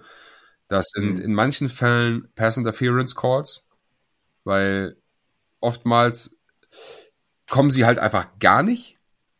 Oder es kommen Calls, wo man sich denkt, naja, aber eigentlich spielen wir hier auch Football. Also so ein bisschen Kontakt darf halt auch da sein. Ähm, Roughing the Passer Calls, da war ja auch schon wieder alles dabei, von ich berühre den Quarterback, der den Ball eingepackt hat, um wegzulaufen. Also eigentlich ein Runner ist, der getackelt wird und wir haben Roughing the Passer Call bis hin zu dem, was jetzt Matthew Stafford passiert ist. Aiden Hutchinson kommt, okay, der Tackle war voll im Rahmen. Der zweite Defender fliegt zu spät rein, mit dem Knie Richtung Helm und der dritte Defender latscht ihm noch über die Schulter. Mhm. Sorry, nein, sowas darf einfach nicht sein egal mhm. welche Mannschaft das spielt. Klar, jetzt in dem Moment war mein Herz bei den Rams und das hat mich umso mehr aufgeregt. Aber wenn ich ein Spiel gucke als neutraler Zuschauer, dann will ich da ein Spiel auf hohem Niveau sehen. Dann will ich aber genauso das Officiating auf einem hohen Niveau sehen. Und ich hasse es, wenn ich Schiedsrichter habe, die dir so ein Spiel dann vermiesen. Weil verlieren tun die Schiedsrichter das dir im meisten Fall nicht. Wenn die Schiedsrichter dir ein Spiel verlieren, dann hast du es vorher schon woanders verloren. Aber, Mann, solche, ja, solche Calls gehen nicht. Ja, vor allen Dingen bei so einem Spiel, wo es um einen Punkt am Ende des Tages geht. Vielleicht in ein paar Yards, um diese Zentimeter, die dann fehlen. Das ist natürlich ärgerlich, aber man muss auch dazu sagen, es ist ja in vielen Sportarten leider so. Ja. Ich meine, es sind halt leider auch nur Menschen, muss man auch dazu sagen. Na klar. Ähm, ich, ich fand es damals immer, was ich auch immer sehr, also das, die Beobachtung habe ich letztes Mal gemacht, ich finde die Schiedsrichter auch extrem alt. Also ich weiß nicht, es sind immer so viele ältere Herrschaften, die da rumlaufen. Ähm, das finde ich auch immer so ein bisschen, ja, hm, warum, wie du schon sagst, warum macht man sich als Fulltime-Job? Ja, dann holt man sich bei Jüngeren Schuhe, die macht, tut, dann verstehen vielleicht auch diese Fehler nicht und im Endeffekt sind, weckern wir auch nicht, weil es menschliche Versagen sind, weil es einfach, es kommt einfach jetzt gerade aktuell viel zu häufig vor. Hm. Also das ist ja nicht die, die erste Diskussion bei den Schiedsrichtern und gerade ich finde dieses Jahr ist es nochmal besonders viel geworden. Also ich fand, das war dieses letztes Jahr nicht so die große Diskussion mit Schiedsrichtern. Also hast du eigentlich ja fast immer, aber dieses Jahr finde ich nochmal, hat es nochmal Überhand genommen. Ja, ja, sehe ich ganz genauso. Also ich sage mal auch jetzt das letzte Play gegen Puka Nakua. Sorry, aber das war, das war eine Bilderbuch Pass Interference. Also sie schmeißen bei so vielen Dingen eine Flagge, wo man hm. sich wirklich streiten kann darüber, ja, okay, ne. Es ist halt auch Football, aber Mann. Aber ich habe auch manchmal das Gefühl, dass sie, dass sie merken, dass sie vielleicht irgendwo eine falsche Entscheidung getroffen haben und dann quasi jetzt als Wiedergutmachung ja, ja. Ich glaube zum Beispiel, davor war eine, eine Pass Interference, die äh, für die Rams sozusagen gepfiffen wurde, eine Flagge, äh, so eine Flagge geworfen wurde, wo ich sage, ha, das, da gehen beide ran, das muss man nicht machen. Und ich glaube auch tatsächlich, die Schiedsrichter haben es dann auch so gesehen. Und dann haben sie eben da beim letzten Play halt nochmal zwei Augen zugedrückt und gesagt, wie, alles klar, war jetzt mal nix, ne? Ähm, von daher, äh, was mich auch in dem Spiel, also tatsächlich muss ich auch dazu sagen, bin ja auch Rams-Fan, deswegen war halt mein Herz natürlich auch für die Rams geschlagen. Und einer meiner Lieblingsspieler, Tyler Higby, ein, also man muss sagen, ein toller Hit, aber in den Zeitlupenbildern das Knie, das sah nicht gut aus. Jetzt habe ich heute auch gelesen, wie ACL. Ich bin jetzt kein Arzt, kenne mich da jetzt nicht aus, was das ja, genau heißt, aber so, das ist meistens nicht so gut. Nee. Und das sah auch, das, das sah auch tatsächlich auch in den Bildern schon so aus, wie ich dachte so, Alter, das Knie ist einfach mal, macht eine Biegung, das sollte nicht da hinkommen. Jo. Das war auch sehr, sehr böse auf jeden Fall. Ja, der, der Safety Kirby Joseph macht es da ja eigentlich, ich würde mal sagen, lehrbuchmäßig. Ein leichter, ja. ein leichter Safety gegen einen schweren Tight Wie willst du ihn blocken? Wenn du ihn oben blockst, da gehst du rückwärts. Du musst ihn tief rausnehmen. Ja, in die Knie ist immer doof, weil die halt mhm. dann auch schnell kaputt gehen. Es ist aber der tiefere Spieler gewinnt. Immer. So ärgerlich. Ich glaube, er hatte jetzt den zweiten Spieler, den er in dieser Saison äh, verletzt hat, weil er ihm in die Knie gegangen ist. Naja, es ist ja. halt einfach ärgerlich. Er dreht ja, ja auch die, die Schulter so rein, er dreht sich eigentlich mit dem Rücken zu Higby in dem Moment. Ich weiß nicht, ob es unbedingt Absicht war, ihm in die Knie zu springen. Will ich ihm auch nicht unterstellen. Ja, Aber eine unglückliche nicht, Situation. Genau, also wie du schon sagst, tatsächlich war es halt, glaube ich, auch einfach eine Situation, ähm, wo ich sage, ja, wie soll er ihn stoppen? Er muss tief gehen und ich glaube auch tatsächlich, es war halt einfach gerade in dem Augenblick ungünstig, weil er mit diesem Bein gerade aufgekommen ist, das quasi sich verankert hat im Boden und er dieses Bein auch einfach nicht flexibel war. Es war einfach fest und dann haut da einer so rein, dann ja, dann muss irgendwas kaputt gehen. Ähm, aber lass uns doch einfach nochmal ganz kurz von den Verletzungen wegkommen, nochmal ganz kurz zu dem, zu dem Spiel an sich nochmal kommen. Also was ich auch nochmal gesehen habe, was mir auch aufgefallen ist, Kyron Williams war jetzt nicht so der große Faktor, wo er in den letzten Wochen so stark war.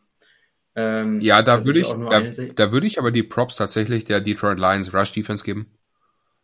Ja, genau. Ne? Also das da, war, da, das war der Difference Maker in dem Spiel.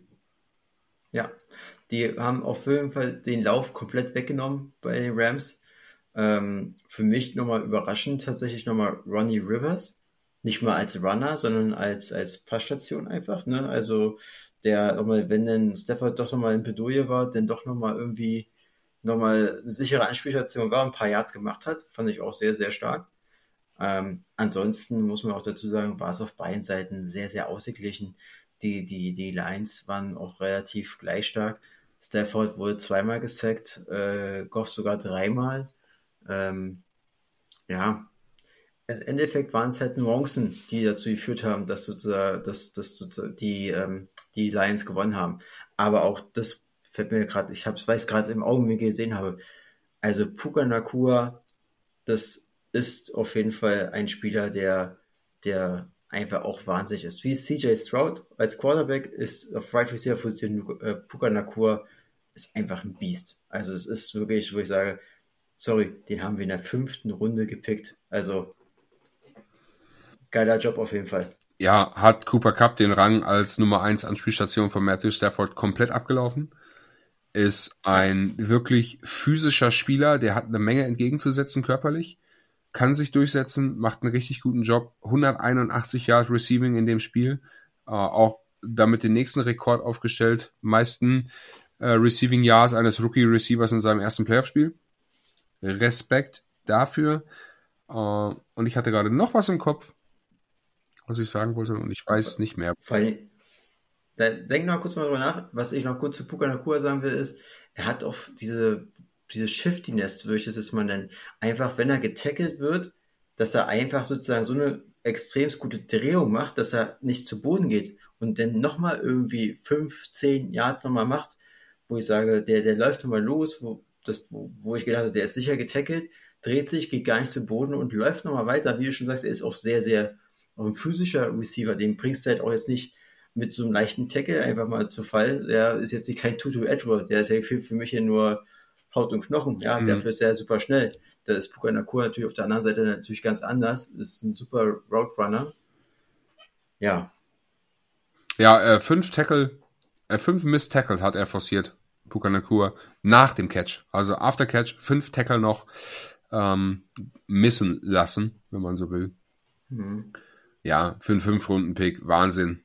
Unfassbar gut. Richtig gutes Scouting, passt richtig gut rein ins Team.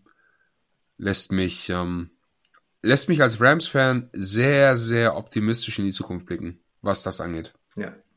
Okay. Bevor wir uns jetzt hier zum äh, zweiten Ramily ja. Radio Rams Podcast äh, weiter, weiterentwickeln, und hier den Jungs äh, von Rams Germany den, den Rang ablaufen, was wir ja gar nicht vorhaben. Lass uns doch mal eben die letzten beiden Spiele besprechen. Ähm, das nächste Eisspiel, aber da war eher Schnee der große Faktor. Pittsburgh Steelers gegen Buffalo Bills. Die Steelers verlieren 31 zu 17.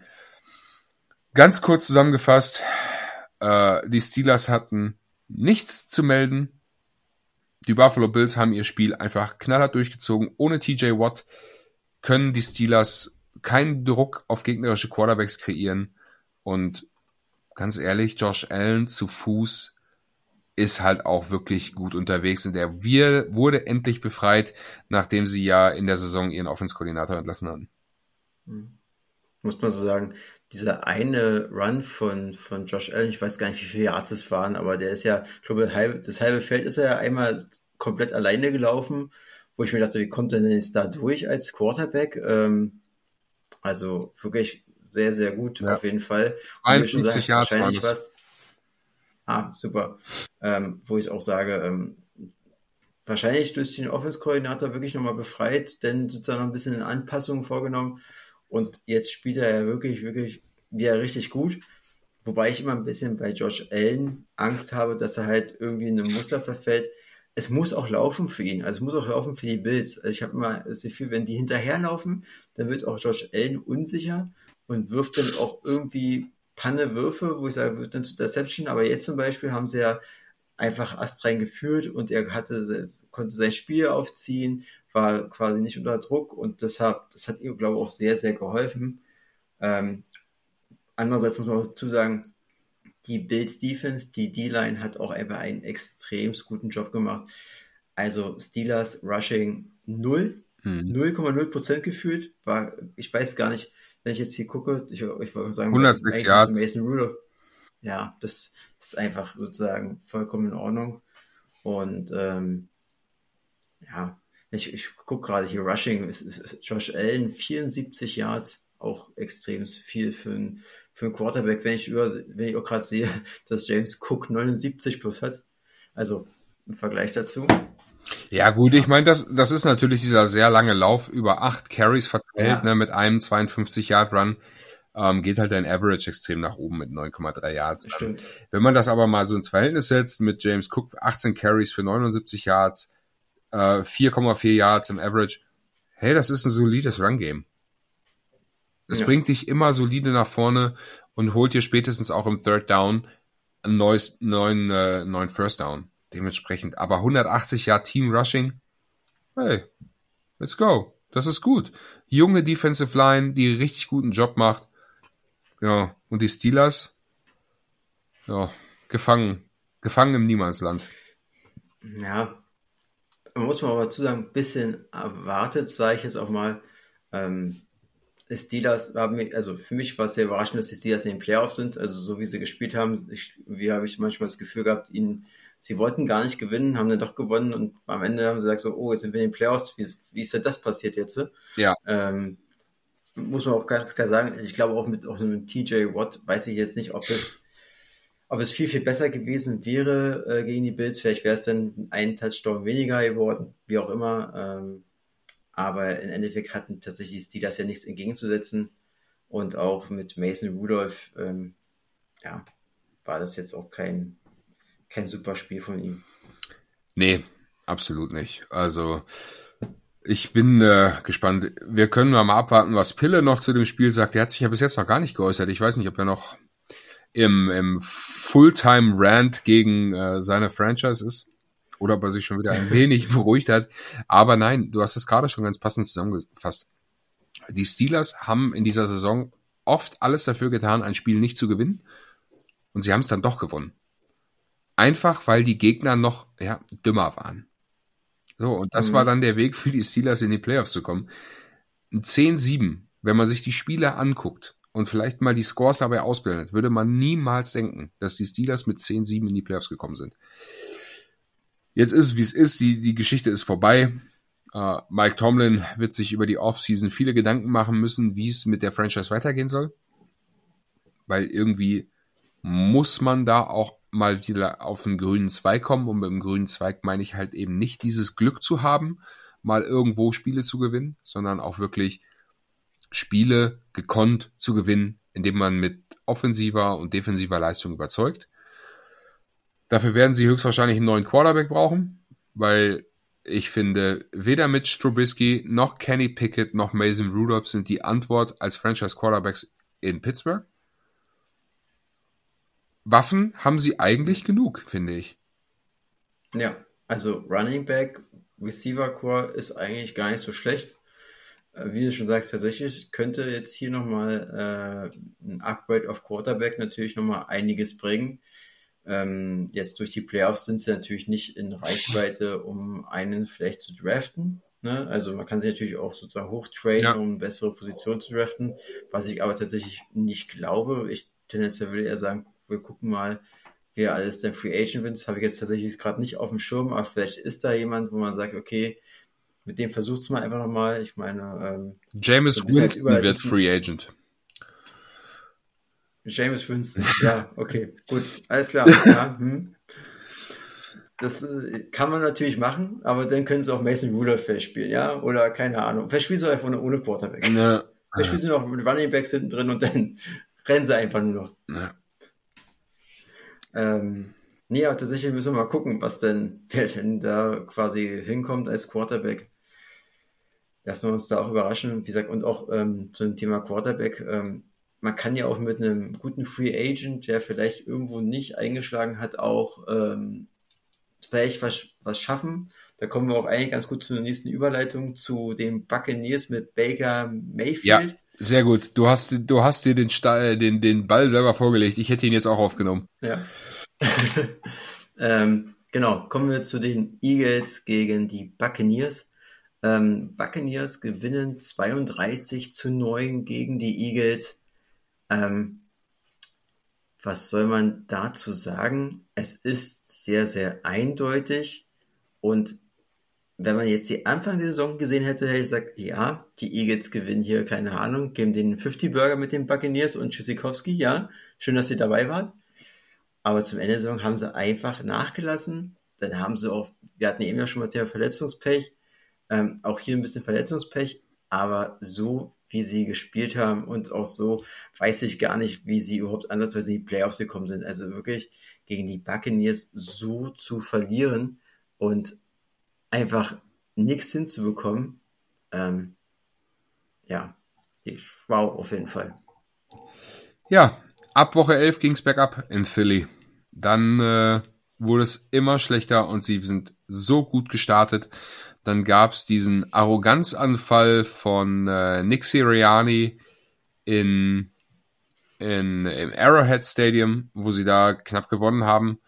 Danach, die Woche, haben sie in Buffalo gewonnen und dann ging es bergab. Und dann ging gar nichts mehr. Das Selbstverständnis war weg, das Selbstvertrauen war weg. Nick Sirianni stand an der Seitenlinie wie so ein begossener Pudel und hatte irgendwie gar keinen, gar keinen Zugriff auf seine Mannschaft mehr. Seine Mannschaft war völlig äh, desorientiert. Und auch jetzt, dieses Spiel ist eigentlich sinnbildlich gewesen für die letzten sechs, sieben Wochen der Regular Season. Keine Mannschaft auf dem Feld, keine Einheit, Körpersprache Katastrophe, ähm, Tackle verpasst, noch und nöcher, Yards after Catch ohne Ende, Coverage, Busts drin gehabt. Die waren einfach nicht ready für dieses, für dieses Spiel. Und ich weiß nicht, warum sie es nicht geschafft haben, diesen positiven Flow aus den ersten zehn Wochen in der Saison mitzunehmen. Das, das und ja. dazu kam dann auch noch, sie finden keine Antwort auf den Blitz, ne? Das war dann auch noch so der abschließende Punkt. Da ist, da, da war keine Kreativität, gar nichts da. Und du hast Spieler da rumrennen, wie Jalen Hurts, wie Dallas Goddard, die Andre Swift. Da war, da, nein, Nein, man wollte dieses Spiel nicht gewinnen. So ein bisschen wie Dallas. Ja. Ja, also ganz ehrlich, die haben sich auch tatsächlich schon vorher aufgegeben. Ich finde auch, gerade die Diskussion im Freundeskreis bei mir, ja, Jalen Hurts, der war ja auch verletzt. Der hat ja auch Auer am Finger gehabt, wo ich sage, ja, sorry, ähm, das, gibt, das kann immer passieren und das ist auch keine Ausrede. Wir hatten ja vorhin schon das Thema mit Verletzungspech und alles. Klar, AJ Brown ist ausgefallen. Okay, super. Aber ganz ehrlich, die Eagles haben trotzdem genug Waffen, ja. Also man musste also das einfach oft mal sehen, wer da alles da stand. Devontae Smith, ja. Ähm, Goddard hast du schon gesagt. Julio Jones, okay, ist nicht in seiner Prime, aber trotzdem, ja, als, als dritter Receiver trotzdem brauchbar, ja. Ähm, und das lag nicht an, nicht an den Händen von Hurts, dass sie verloren haben. Das lag nicht an dem Finger, das ist einfach die letzten Wochen einfach haben die so abgebaut, die haben die Motivation, glaube ich, auch diesen Flow verloren. Und ich glaube auch tatsächlich, dass das dass das Selbstvertrauen einfach im Keller war. Und sie wussten, sie sind in den Playoffs, aber sie wussten auch, mit welchen, mit welchen Spielen sie davor sozusagen, wo sie verloren haben. Ich glaube auch, dass der Wille wirklich gebrochen war. Also sie haben ja auch gegen die Giants und keine Ahnung verloren. Ich weiß nicht. Und machen wir uns jetzt nichts vor. Sie haben gegen Baker Mayfield gespielt. Und ich glaube, Baker Mayfield, ich kann es mir jetzt auch gerne nochmal äh, korrigieren, aber ich glaube, soweit ist Baker Mayfield noch nie in die Playoffs gekommen, ja. Und ähm, hat auch, wie gesagt, ist kein überragendes Superspiel gemacht, wie ich finde, aber ein solides Spiel. Einfach eins, wo ich sage, das ist echt gut. Er hat auch ein gutes Quarterback-Rating von 119,8, ja. Ähm, und hat auch 22 von 36 Pässen auch angebracht, 337 Yards. Also, was will man mehr? Ne? Also, nach der Zeit von Tom Brady bei den, bei den Bucks, jetzt der Baker Mayfield, und finde, der macht das nicht schlecht. Klar, Baker Mayfield, da ist immer halt eben dieses er kann immer mal wieder ein Spiel auch mal mit vier Interceptions beenden. Aber jetzt in den letzten Wochen hat er sich ja wirklich tatsächlich gefangen und ähm, hat mich auf jeden Fall beeindruckt, äh, bei dem Spiel auf jeden Fall auch. Ja, ich werde nicht müde, das zu sagen. Ich finde den unfassbar geil als Typen. Ähm, auch wenn er immer diese Ups und Downs hat, äh, immer mal, ja, so ein Spiel richtig gut, dann ein Spiel, ja, da ist dann wieder so dieser Baker Mayfield, den man zwischendurch schon mal gesehen hat. Aber, und das ist das, was ich schon oft gesagt habe, was du dem niemals vorwerfen kannst, ist, dass er nicht mit vollem Einsatz dabei ist. Ähm, der geht immer Vollgas in die Spiele, ist immer maximum hyped. Das, der lebt dafür. Und ja, gut. Er hat vier Sex genommen für 30 Yards. Ähm, ja, ja, aber er ist aber auch also, tough as fuck. Also er steckt die auch ein und steht wieder auf und er ist ja in Woche 18 äh, auch gehumpelt vom Platz und sah auch echt nicht gut aus. So, jetzt packt er der Philly Defense drei Scores rein mit über 330 Yards. Was, mhm. was willst du mehr? Abfahrt. Der macht seinen Job richtig gut. Ich freue mich für ihn. Ich find's cool. Ich hatte die Tampa Bay Buccaneers vor der Saison in unserer Preview, ich weiß nicht, mit 3,14 oder 2,15 predicted. Hm. Sie stehen mit 9-8 in den Playoffs, haben die Eagles geschlagen. Offiziell an alle Tampa Bay Buccaneers Fans. Es tut mir leid, ich war auf dem Holzweg. Aber so ist halt immer auch die NFL. Ich glaube, deswegen sollte man auch kein Geld in dieses Spiel setzen. Ja, das so. Ähm, aber muss man auch einfach sagen, wie, also du hast es gerade schon richtig alles gesagt, ne? Also Baker Mayfield ist halt auch einfach ein Motivationsbiest in meinen Augen. Deswegen kriegt der ja auch immer wieder einen Job. Also ist ja tatsächlich, der überzeugt die Trainer von sich, dass sie ihn starten lassen und ihm die Chance geben. Und von daher ähm, hat es hat er jetzt einfach, hat es jetzt einfach mal Klick gemacht beim Buccaneers. Und ich würde ihm auf jeden Fall auch wünschen, dass er auch im nächsten Jahr da auch sozusagen Starting Quarterback ist ähm, und da auch sozusagen endlich mal irgendwo ankommen kann und vielleicht auch einen, einen, Trainer hat, der auf ihn baut, ihm Waffen gibt, dann kann das auch was werden. Also wie gesagt, es läuft ja jetzt schon ziemlich gut, ist ja eher aber trotzdem überraschend. Mal schauen, was dann in den nächsten Jahren so passiert. Aber erstmal schauen wir natürlich erstmal weiter auf die Playoffs.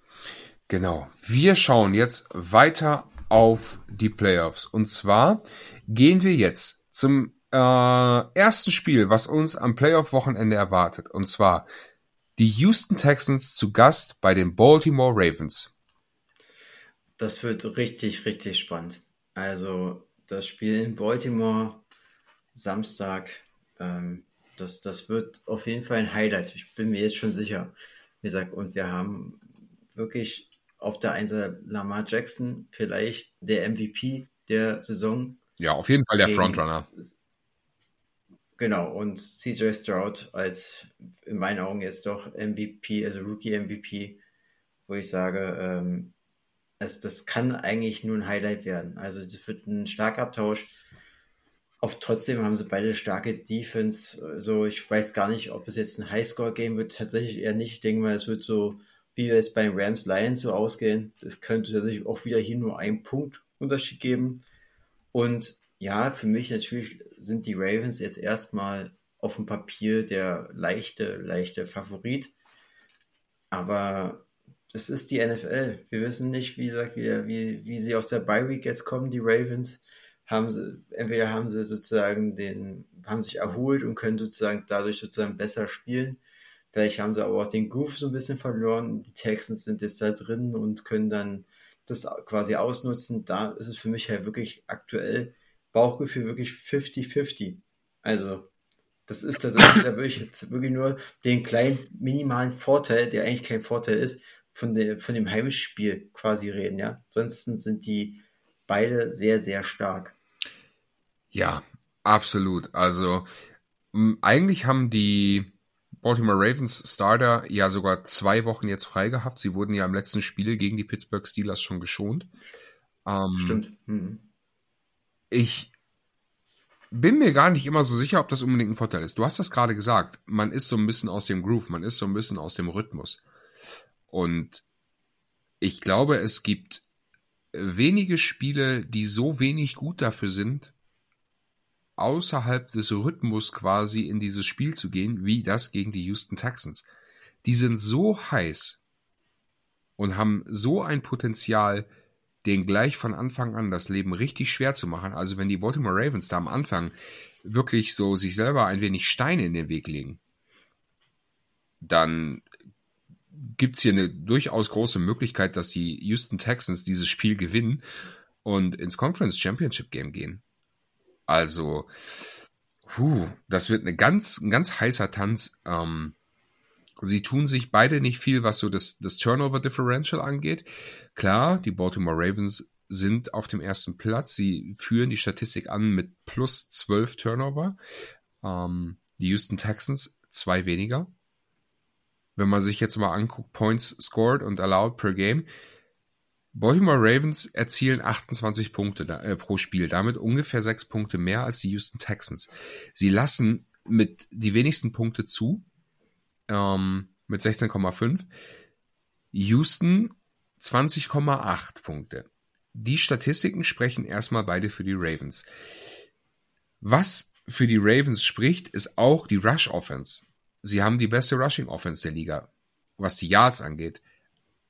Aber die Houston Texans haben auch eine verdammt gute Rushing Defense. Und da bin ich so richtig gespannt. Die Schwachstelle, wenn man so will, auch wenn man die jetzt im letzten Spiel der Texans nicht so unbedingt gesehen hat, ähm, die Passverteidigung.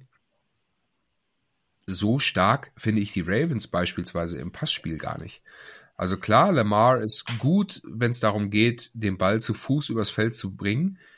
Ähm, mit seinem Arm bin ich immer wieder skeptisch, so ein bisschen. Er hat immer mal Spiele dabei, wo er unfassbar gut aussieht, wo er richtig brillant spielt, auch als, als Passing Quarterback. Aber dann ist er wieder so in Spielen, wo er sein, in sein altes Muster, wenn man so will, verfällt. Ja, wo er den Ball zu lange hält, dann wieder losrennt. Na klar, erzielt er dann immer noch, weil er ein wirklich guter Runner ist, viele Yards. Aber da bin ich, bin ich richtig gespannt, ähm, mit welchem Gameplan der Miko Ryan seine Jungs dann in Baltimore auf den Platz schickt. Ja, bin ich auf jeden Fall auch gespannt. Ähm, ich habe mal gerade geschaut, weil wir haben wieder natürlich das Thema der Witterung, denn was auch interessant natürlich ist, die Texans spielen ja im Dome. Ja. Das heißt sozusagen, die sind auch andere, die sind sozusagen diese Witterung an sich nicht gewohnt. Und die Ravens, wo sie ja spielen in Baltimore, ist halt nochmal ein offenes Stadion. Jetzt habe ich mir mal lustigerweise mal schnell die Wetter-App aufgemacht, um mal zu gucken, okay, alles klar, wie wird denn das Wetter am Samstag in äh, Baltimore? Und das sind auch wieder minus 9 Grad, ne? Also es ist halt auch wieder, ähm, jetzt nicht einen Tag vorher schneien. Also wird auch das nochmal vielleicht nochmal ein Thema werden, wer weiß. Kann möglich sein. Und du hast es natürlich schon gesagt, ich sehe auch äh, CJ Stroud als stärkeren Pässer an als Lamar Jackson. Ganz klar. Lamar Jackson lebt aber auch eben von, von der, von der Flexibilität. Er kann trotzdem passen, er kann laufen, er kann den Ball übergeben an den Running Back. Die haben halt, finde ich, viel mehr Möglichkeiten, weil er einfach auch so, so extrem flink als Quarterback ist. Also deswegen kann er sich auch so viel Zeit nochmal erkaufen, wenn dann doch mal die D-Line durchkommt und der der, der verlässt seine Pocket nochmal, kann sich nochmal zwei, drei Sekunden kaufen. Das, das können auch halt nicht viele. Und ähm, Jesus, äh, CJ Stroud ist einfach in meinen Augen, hat einfach so einen bockstarken Arm, ist, kann auch laufen, keine Frage, aber ist natürlich kein Lamar Jackson. Ja. Aber ich glaube, das muss er auch nicht. Das, ich glaube tatsächlich, er muss es auch nicht. Es sind zwei Teams mit verschiedenen ähm, Offense-Play-Stilen einfach mal. Und von daher bin ich auch gar nicht so sicher. Hier musst du sozusagen, wenn die Texans hier wirklich gewinnen wollen gegen Baltimore, müssen sie einfach versuchen, ähm, das, das Run-Game in Schach zu halten und versuchen lassen, dass Lamar Jackson das über den Arm macht. Also dass er wirklich viel ins Passing geht. Ich glaube tatsächlich, da muss es hingehen. Also gut, die Runs äh, stoppen, ihn unter Druck setzen, dass er halt auch zu schnellen Würfen sozusagen tendiert und ihn dadurch zu Fehlern zwingen. Das muss die Mission eigentlich der Texans sein, in meinen Augen. Mhm. Ähm, wie siehst du das? Ja, ähnlich. Was die Texans hinkriegen müssen, ist auf jeden Fall ähm, die Mitte zu bekommen, finde ich. Also vor allem Interior Defensive Line, die beiden Defensive Tackle. Mhm. Ähm, gegen Center und Right Guard, also speziell die rechte Leinseite der, der Baltimore Ravens finde ich extrem stark. Sie haben mit äh, Sideline einen extrem starken Right Guard, sie haben mit Moses einen extrem starken Right Tackle, mit Linda Baum einen richtig, richtig guten Center. Ähm, Isaiah Likely als Thailand, als Ersatz für Mark Andrews macht sich auch richtig gut. Sie müssen den Lauf gut, gut verteidigen. Das haben sie die Saison über schon wirklich gut gemacht, aber das müssen sie halt in diesem Spiel ganz besonders wieder machen. Weil ihre Defensive Backs oder die Cornerbacks, Stingley Jr. und äh, Nelson, spielen auf einem wirklich, wirklich guten Level. Oder Beckham Jr. hat immer noch wieder Spiele, wo er wirklich gut aussieht, hat aber auch, ich würde mal sagen, mittlerweile so ein bisschen ähm, Altersschwäche klingt sehr negativ, aber er ist einfach auch nicht mehr der jüngste Wide Receiver. Äh, Rashad Bateman hm, ist für mich halt auch eher eigentlich so eine Nummer drei. Er ist für mich kein klarer Nummer zwei Receiver. Ähm, hat für mich jetzt nicht so das Potenzial, da so richtig rauszustechen. Interessant wird zu sehen, was sie mit ihrem Rookie Wide Receiver machen, mit äh, Zay Flowers. Der ist ja in den letzten Wochen auch schon ähm, so ein bisschen heiß gelaufen. Und da bin ich gespannt, wie sie den übers Feld bewegen. Ob Lamar, weil die schienen eine relativ gute Connection schon zu haben übers Passing Game. Ähm, ob sie es schaffen, den konzeptionell frei zu bekommen aus dem Slot heraus, damit Lamar da ähm, eine gute Anspielstation hat. Ja, sehe ich auf jeden Fall genauso. Ich gucke mir auch gerade nochmal das Matchup nochmal an der beiden Lines. Das heißt ähm, O-Line gegen D-Line. Und ähm, was, mir auch, was man auch sagen muss, natürlich bei den Ravens war für mich auch zu Anfang der Saison jetzt nicht ganz so so, ich gar nicht so erwartet, dass auch Clowny, Clowny wieder mit einer recht starken Saison. Ja. Also den habe ich persönlich innerlich, sage ich, gebe ich auch zu, den ein bisschen abgeschrieben, so ein bisschen als, naja, der gibt, der kriegt sich noch irgendwo einen Job für die Rotation, aber so einen Impact wird er jetzt nicht mehr geben, ne? Ja, ich, aber er hat ja. wirklich, hat wirklich, wirklich, wirklich gut gespielt. Und ähm, auf der anderen Seite jetzt äh, muss man natürlich auch sagen, bei den Texans, die O-Line, mit Tanze. Tanze hat ja auch in den Playoffs wirklich richtig gut gespielt. Der hat auch Miles Garrett häufig auch sehr, sehr alt aussehen lassen. Und Tanze ist ja auch ein Veteran, wo ich sage, sehr, sehr stark. Also über seine Seite wird nicht so viel, denke ich mal, laufen. Ähm, tatsächlich eher die andere Seite. Sollten sie da versuchen, an äh, Caesar Stroud ranzukommen. Ja, und andersherum, wenn man sich jetzt, jetzt auch mal das ganze Personal einmal andersherum betrachtet, ähm, Anderson Jr.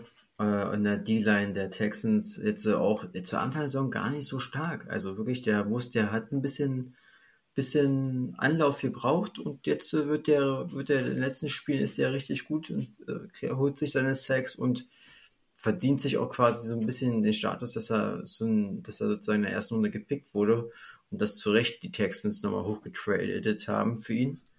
Ähm, und ja, ansonsten die, die O-Line von den, von der, ähm, von den Ravens auch solide. Ähm, Moses hier sozusagen nochmal hervorstellen und Linderbaum sind wirklich ähm, Typen, die ja sozusagen auch nochmal den, den, den Rush nochmal aufhalten können es ist sehr, sehr ausgeglichen, ne? Ja, ja, es ist ein ausgeglichenes Matchup. Ähm, was ich interessant finde und was interessant werden könnte, ist, wenn sie Zay Flowers rausstellen in den Slot und er kriegt dieses Matchup gegen den Outside Linebacker Denzel Perryman. Denzel Perryman ist ein wirklich guter Run Defender als, als Outside Linebacker, aber in Coverage sieht der einfach wirklich nicht gut aus. Ja. Ja. Und äh, das macht äh, Christian Harris auf der anderen Seite wesentlich besser. Der hat dafür seine Lags im Run-Game. Also das sind so Lauf über rechts quasi, wenn du so willst, als, als Baltimore Offense. Lauf über rechts, da hast du auch deine starke Line-Seite. Ähm, und Pass über links. Mhm. Also gerade wenn du, wenn du äh, Zay Flowers rausschickst in den Slot, ja, na klar, Derek Barnett, der war ja vor der Saison von den Eagles zu den Texans gekommen. Eine brutal gute Saison. Spielt richtig, richtig gut. viel besser als die letzten zwei Jahre. Und äh, ja, tolles, tolles Matchup allgemein, dieses Spiel. Die, die Ravens werden sehen müssen, dass sie ihr Laufspiel etabliert kriegen. Mit viel, also mit, mit Nachdruck werden sie versuchen müssen, ihr, ihr Laufspiel zu etablieren. Und sich damit so ein bisschen, ja, die Wege für den Pass zu öffnen. Aber allgemein so in Woche 14, 15 hätte ich gesagt, ganz klares Ding. Die Baltimore Ravens werden da ganz entspannt zu Hause sitzen, die Texans kommen lassen und werden die wahrscheinlich ziemlich abledern. Aber nach dem letzten Wochenende, ich weiß ja nicht, ich weiß ja nicht. Also ich traue den Texans hier eine Menge zu was ich jetzt eben auch mal geguckt habe, das ist mir gerade nochmal so in den Sinn gekommen, als du über die Ravens auch nochmal gesprochen hast. Ähm, Mark Andrews wurde ja auch von der von der äh, IR jetzt auch nochmal sozusagen aktiviert. Ne? Ja. Ich, darf, ich glaube, er darf ja jetzt noch nicht spielen, ne? bin ich der Meinung. Ähm, aber dann sozusagen für die nächsten Playoff-Spiele wäre es interessant. Und was ich gerade in dem Zusammenhang auch noch gesehen habe, ähm, Hamilton Safety Ravens ist auch noch questionable. Ich weiß jetzt nicht, ob das nochmal einen, nochmal irgendwie, ob er was Schlimmeres hat oder nicht. Das äh, wird sich nochmal zeigen, aber das wäre auch nochmal ein Ausfall, der sehr herb wäre, der auch eine sehr, sehr gute Rookie-Saison, wie ich finde, spielt. Brutal stark. Brutal stark. Ähm, macht da als Strong Safety einen, einen richtig, richtig guten Job. Gehört auf jeden Fall zu den Top 10 Safeties der Liga in diesem Jahr. Ja. Ähm, generell, also die, die Ravens Defense ist schon bockstark. Das muss man wirklich so sagen. Also das ist völlig egal, ob es die Linebacker-Reihe geht, ob es die Defensive Line ist, ob es die Defensive Backs sind. Das ist eine brutal starke Unit. Ähm, da werden ja, da werden die Texans jede Menge Arbeit haben. Auch die O-Line der Texans wird jede Menge Arbeit haben. Du hast gerade schon Laramie Tunzel angesprochen, der richtig, richtig gut ist. Aber der Rest der Offensive Line ist halt auch eher nur so Durchschnitt. Ne? Und sie werden ja. der Stroud da einfach so viel Zeit wie möglich verschaffen müssen, damit er die Bälle anbringen kann. Ähm, dass er das kann, hat er beeindruckend gezeigt in diesem Jahr. Und für die, ich sag mal, Gameplan-mäßig für die Baltimore Ravens. Wir haben gerade schon über die Offense gesprochen, etablier den Lauf. Ähm, auf der anderen Seite, du musst mit deiner, mit deiner ganz starken Front Five ähm, oder Front Seven musst du sie ganz, ganz brutal unter Druck setzen. Dann sehe ich da eine große Chance, dass sie dieses Spiel gewinnen. Schaffen sie es aber nicht, den Druck durchzubringen auf CJ Stroud, ähm, könnte es ihnen passieren, dass sie da ein ums andere Mal ins offene Messer laufen. So, Bauchgefühl, dein Tipp?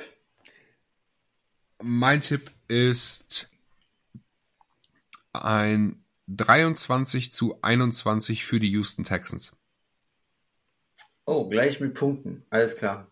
Ähm, ich schätze gar nicht in Punkte festgemacht, das kann ich immer so macht ja, Macht ja nichts. Sag dann einfach. Äh, ich, ich sage mal, ich sage mal 24 zu 21 für die Ravens. Ah, du gibst den Ravens einen Punkt mehr als ich den Texans. Ja. Dieses ja, Spiel, dieses Spiel glaube, geht in, kann in beide Richtungen gehen. Also. Ich, ich, ich sag dir, das wird wie folgt enden. Letzte Sekunde, Field Goal. Anders geht dieses Spiel nicht aus. Ansonsten ist es auf Augenhöhe es wird genauso enden, dass irgendein sozusagen ein Fico das Ding entscheidet.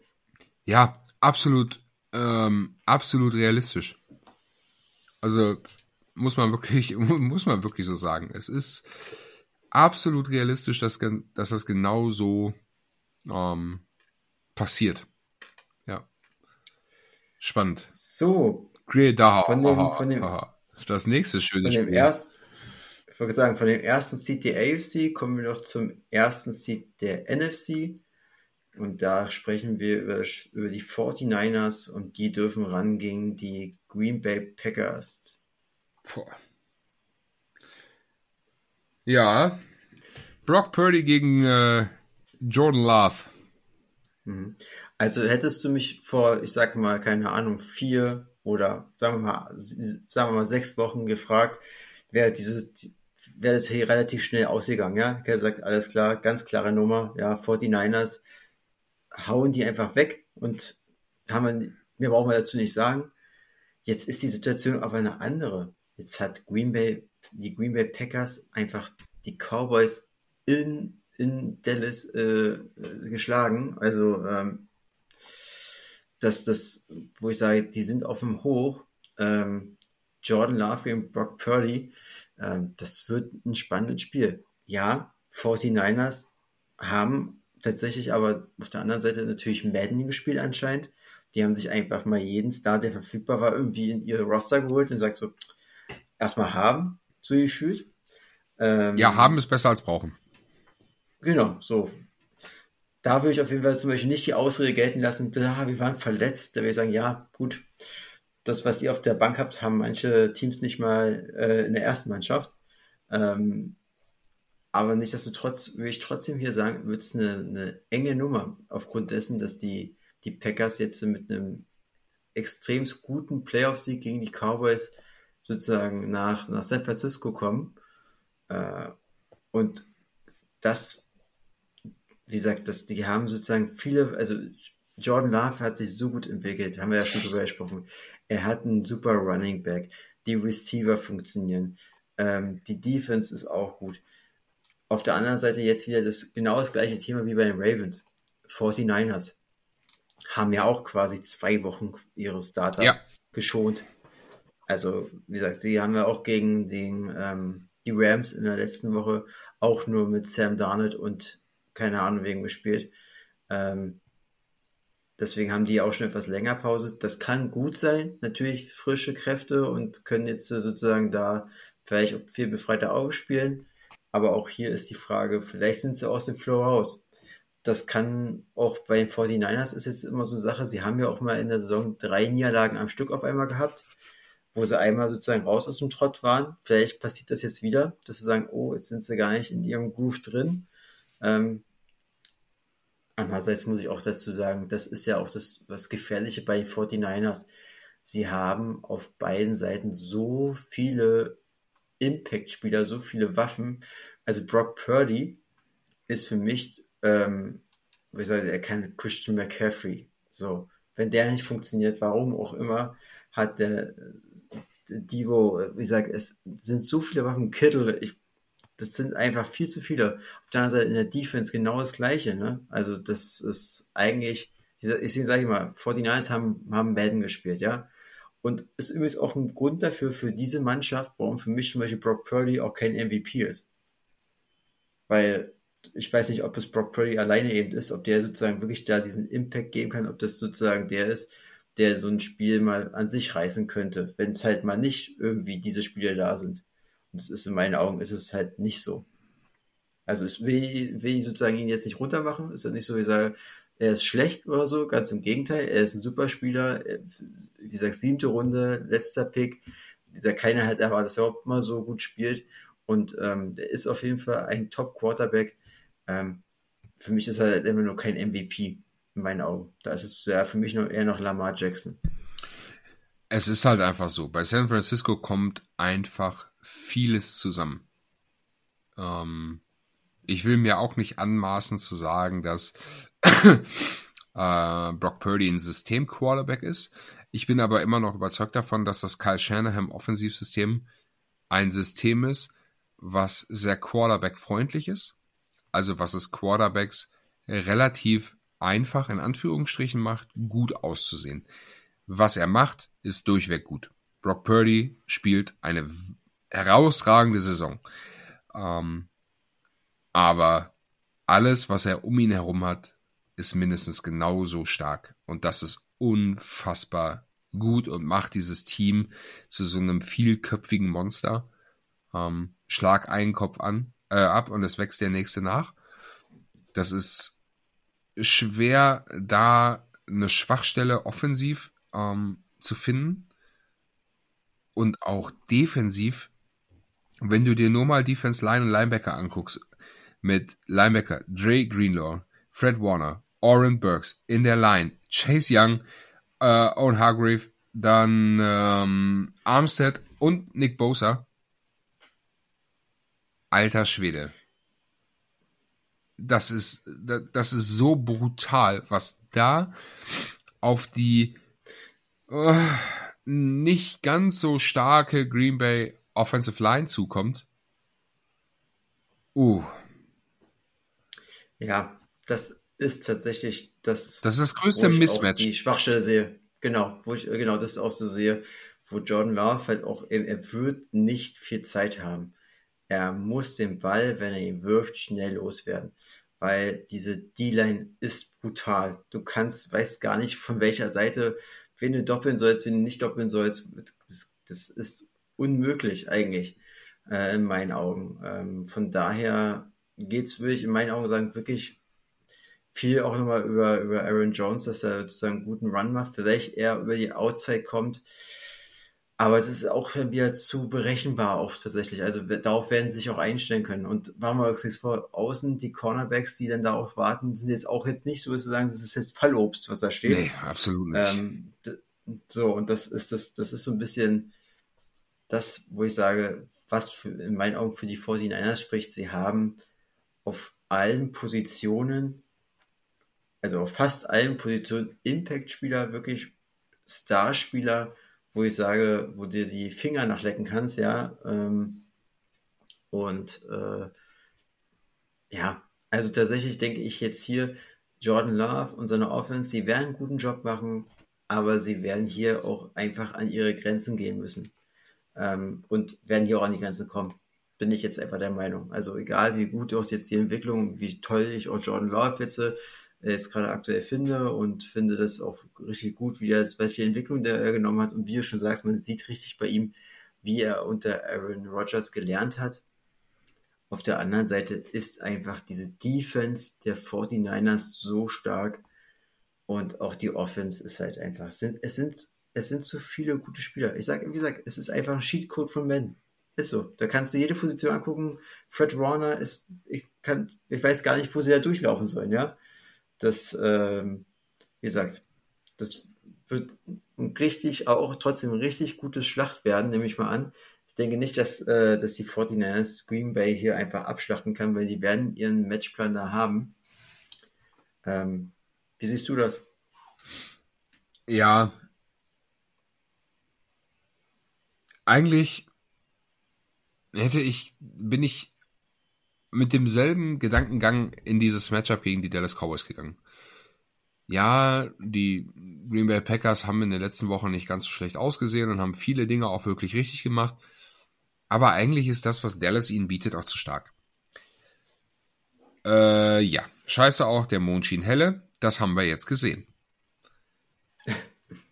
Die Frage, auch wieder. Äh, die Frage ist halt, schaffen sie das noch ein zweites Mal? Diesen, diesen Kraftakt ähm, auf den Rasen zu bringen. Die lange Reise jetzt rüber nach San Francisco. Wow. Und das, was da halt wirklich kommt, also defensiv, was die, die Green Bay Packers da erwartet, das wird unfassbar, unfassbar brutal. Und ich glaube, die Cowboys haben den 49ers auch so eine Art Blaupause geliefert was du genau vielleicht auch besser nicht tun solltest. Mhm. Ja, ähm, für die 49ers natürlich ein Riesenvorteil. Sie kommen jetzt aus der Bye Week. Sie haben das Spiel gegen die, gegen die Cowboys sehr wahrscheinlich sehr genau beobachtet und sich angeguckt, was die Offense und die Defense der Green Bay Packers da treiben. Ähm, ich glaube, wir werden hier ein ganz anderes Spiel sehen. Ich glaube, die 49ers werden richtig gut aufgestellt sein werden einen, einen wirklich guten Gameplan haben. Und ja, ich, ich weiß nicht, so leid es mir tut. Der Pass Rush der Packers, ich finde ihn nicht so stark. Die Linebackerei der mhm. Packers finde ich nicht sonderlich stark.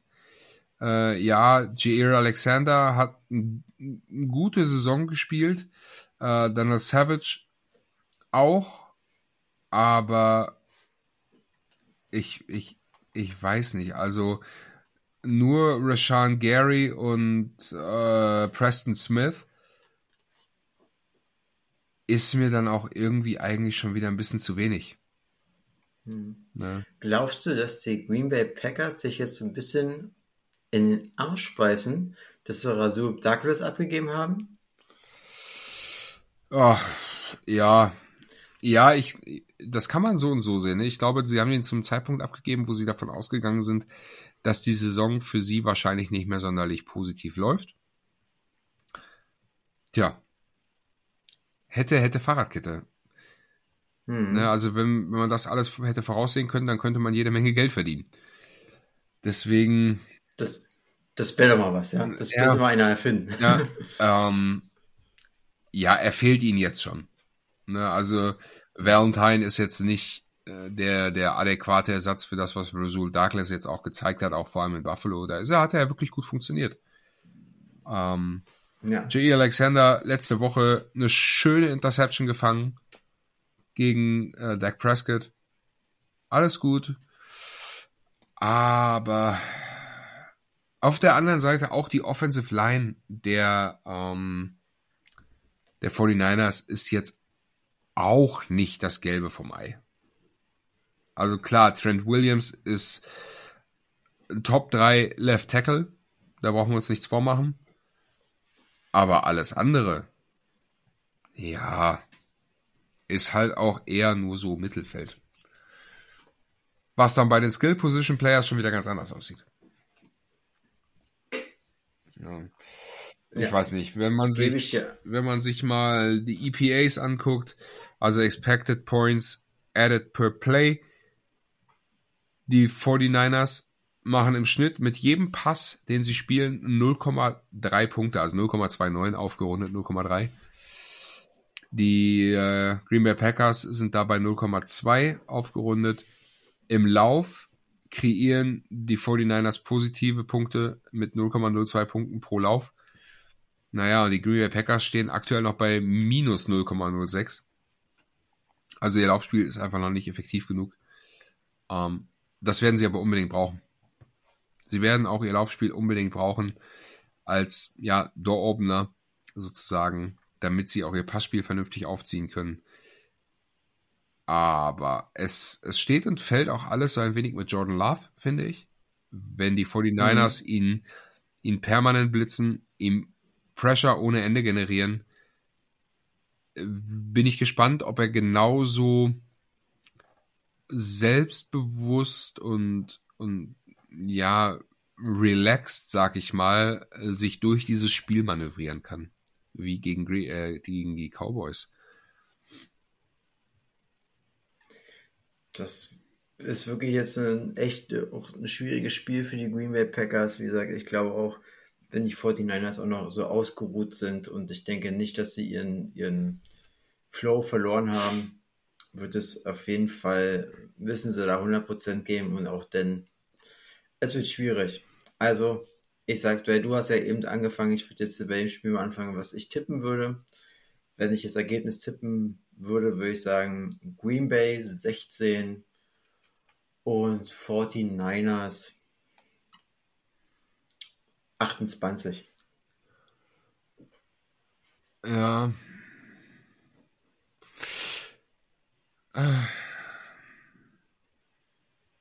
Ich, ich tue mich schwer. Eigentlich spricht alles dafür, dass die 49ers dieses Spiel gewinnen. Und aber irgendwas, irgendwas sagt mir, irgendwas sagt mir, die Green Bay Packers gehen da raus und sind noch so aufgedreht vom letzten Wochenende und so, die strotzen so voller Selbstbewusstsein. Ich gehe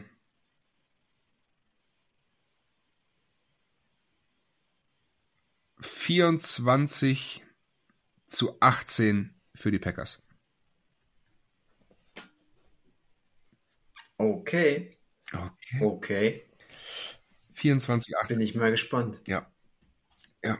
Also, ich, was soll man sagen? Ich, äh, Ich sagen, I can eat my words later.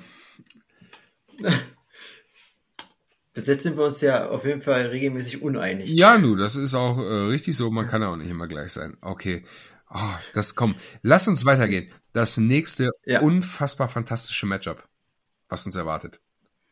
Die Tampa Bay Buccaneers zu Gast bei den Detroit Lions. Auch auf das Spiel habe ich richtig, richtig große Lust. Vor allen Dingen nicht nur, dass ja die Detroit Lions endlich mal ein Playoff-Spiel in Detroit wieder hatten, nachgeführten. Ich habe leider schon wieder vergessen, wie viele Jahre, geführte 100 Jahre, keine Ahnung. 31. Äh, 31, danke. Und jetzt äh, haben sie das Vergnügen, es zweimal in Detroit zu haben, ja? Sie haben sozusagen das Heimrecht sogar. Das äh, wird die Fans natürlich auch freuen und es ist natürlich auch hier wieder ein, ein sehr, sehr geiles Matchup. Und ja, also laut Papier würde ich einfach auch hier wieder sagen, sind die Detroit Lions besser. Ähm, aber das ist ja ein bisschen wie bei Green Bay gegen die 49ers. Man hat ja auch den Buccaneers nichts zugetraut zu Anfang der Saison. Du hast ja selber gesagt, also auch da habe ich gesagt, so, naja, wie bei den Rams, fünf Siege, max, mehr kommt da nicht raus. Mhm. Und ähm, sie haben es ja allen gezeigt, sind 9 und 8 gegangen, ja, mal besser, mal schlechter. Ähm, aber jetzt haben sie natürlich auch die Eagles geschlagen ähm, und sind natürlich, gehen natürlich jetzt auch mit einem Hoch wieder in, nach Detroit. Von daher bin ich da auch so, wie ich sage, es könnte auf jeden Fall knapper werden, als man vielleicht auf dem Papier glauben könnte. Ist meine Meinung. Ja, äh, für mich der Schlüssel zum Spiel für die Tampa Bay Buccaneers ist ihr Laufspiel. Sie müssen ihr Laufspiel auf die Kette kriegen. Das haben sie das ganze Jahr über. Zum Ende hin wurde es doch deutlich besser, aber am Anfang der Saison war es eine Katastrophe. Dieses Laufspiel war einfach non-existent. Ähm, es spiegelt sich auch immer noch in den Statistiken wieder. Sie sind mit minus 0,2 EPA per Run. Ja, das ist halt auch einfach nicht gut. Also du, du kreierst nichts Positives mit deinem Laufspiel. Ähm, das müssen sie unbedingt hinkriegen. Ah, Problem ist nur, hm, die Detroit Lions spielen eine extrem gute Rush-Defense. Sie gehören da auf jeden Fall zu den Besten der Liga. Ich glaube, sie sind auf Platz drei, ähm, was die, die Rush-Defense angeht. Sie sind tatsächlich sogar auf Platz zwei. Sie lassen im Schnitt 88 Yard Rushing zu. Ha, Witz an der Sache. Tampa Bay schafft im Schnitt 88 Yards Rushing. Damit sind sie dead last in der Liga. Hm. Hm.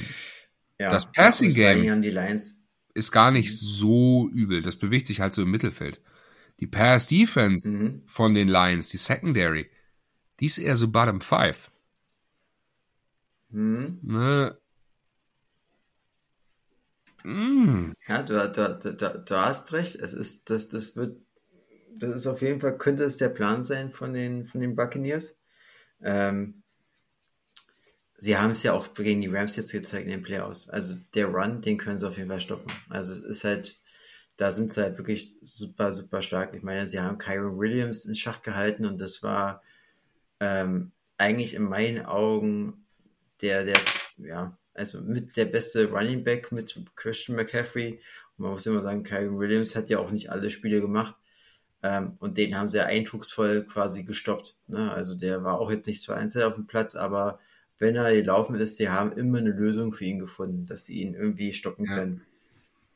Ähm, ja, also für mich ist auch hier wieder die Frage, ich hoffe, jetzt hat sich der Baker Mayfield so ein bisschen eingegroovt, dass er halt jetzt irgendwie sicherer wird. Er verteilt die Bälle auch jetzt ja auch sozusagen nicht, versucht nicht nur auf Evans das irgendwie zu forcieren. Also auch für mich Evans wieder richtig, richtig geile Saison. Ähm, aber es kriegt auch Godwin in meinen Augen viel mehr Bälle. Otten, der Thailand, also auch der, äh, eine sichere Anspielstation, läuft sichere Routen.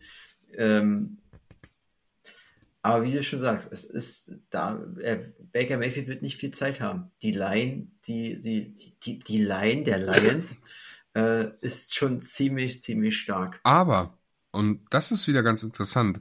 Ähm, der Receiver von den Buccaneers, Trey Palmer, hat einen Touchdown gehabt gegen die Eagles.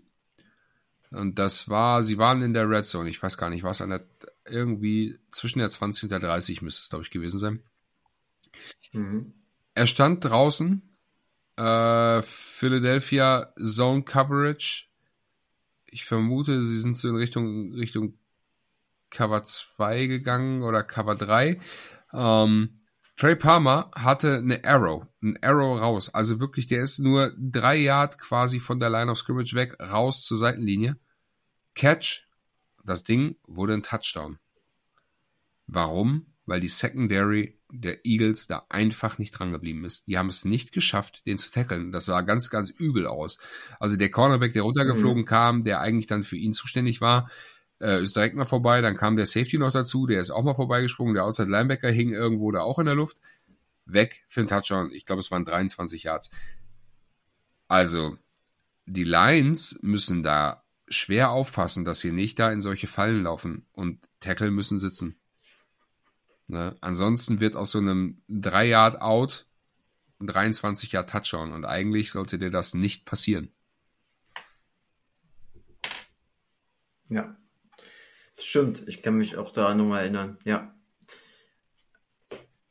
Ich gucke mir gerade nochmal hier die, die, die Lines ab nochmal ähm, auch andersherum nochmal an gerade. Ähm, man muss auch noch eins sagen, also die, die, ähm, die O-Line der, der Lions ist natürlich auch super, super stark. Ja, also es ist eine der besten der Liga. So klar. Und es ist, das ist, deswegen hat Jericho auch relativ viel Zeit.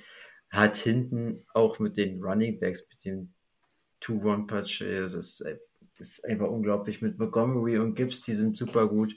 Laporta, wo ich auch übrigens überrascht war, dass er gegen die Rams gespielt hat, wo ich immer dachte, der hat sich so, der muss eigentlich verletzt sein, aber auch der hat durchgespielt. Ich glaube auch tatsächlich, dass der gefühlt keine Auer hatte in meinen Augen. Ja. Äh, Reynolds mit einem guten Spiel, ähm, Sam Brown auch mit einem auch sehr, sehr guten Spiel. Ah ja, Sam äh, Brown, wo du es gerade ansprichst. Hm?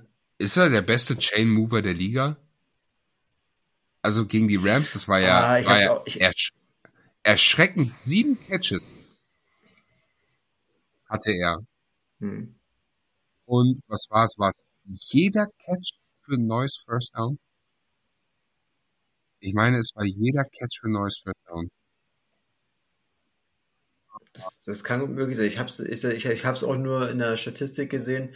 Er hat es auch gelesen äh, bei Insta, aber ähm, hat mich jetzt auch überrascht. Also ich hatte jetzt das ganze, ich habe das Spiel ja gesehen, hatte nicht so den Eindruck, dass es eigentlich so war, aber. Ja, sieben Catches, siebenmal neues First Down und drei von diesen sieben Catches waren äh, bei Third Down. Insgesamt über 100 Receiving Yards. Ei, der ist heiß, der ist heiß. Ja.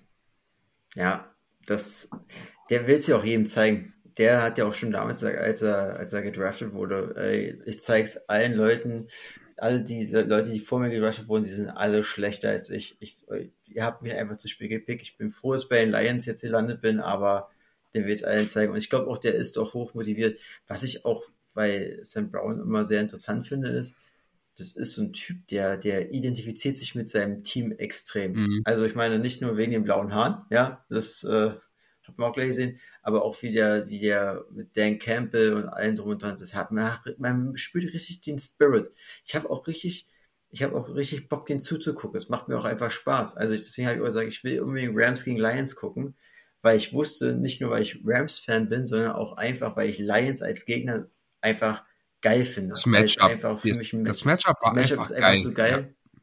So, und auch die Lions, auch wie gesagt, dass die, die ganze Stadt, das ist einfach sozusagen, dass die so hyped sind. Aber ich finde, man merkt es bei keinem anderen Team so an wie bei den Lions, dass die so gehypt sind in den Playoffs. Also die, die können nicht verlieren. Also, weil sie haben nichts zu verlieren. Den, das ist einfach so, wie sie klar durch, also auf dem Papier sind sie der Favorit in meinen Augen. Und äh, ich denke auch, dass sie das hier machen werden. Aber die Stadt ist jetzt schon so zufrieden, die sind schon, die sind einfach, das ist eine Cinderella-Story Und ich glaube auch tatsächlich, so spielen die dann auch, dass, als hätten die nichts zu verlieren. Als wirklich, als würde es kein Morgen geben. Und so werden die sagen, alles klar, wir setzen alles ein, deswegen spielen die auch aggressiv.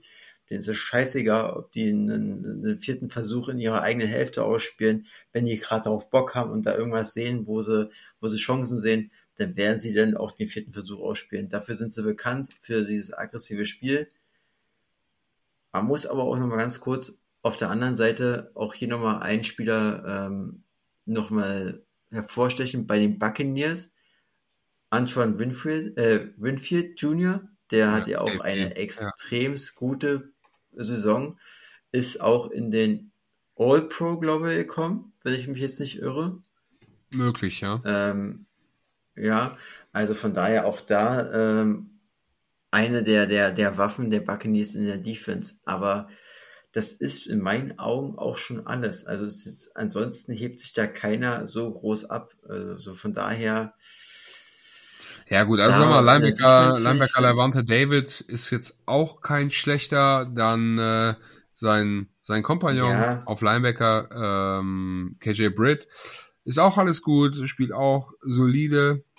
Ähm, Edge Shaquille Barrett spielt auch gut.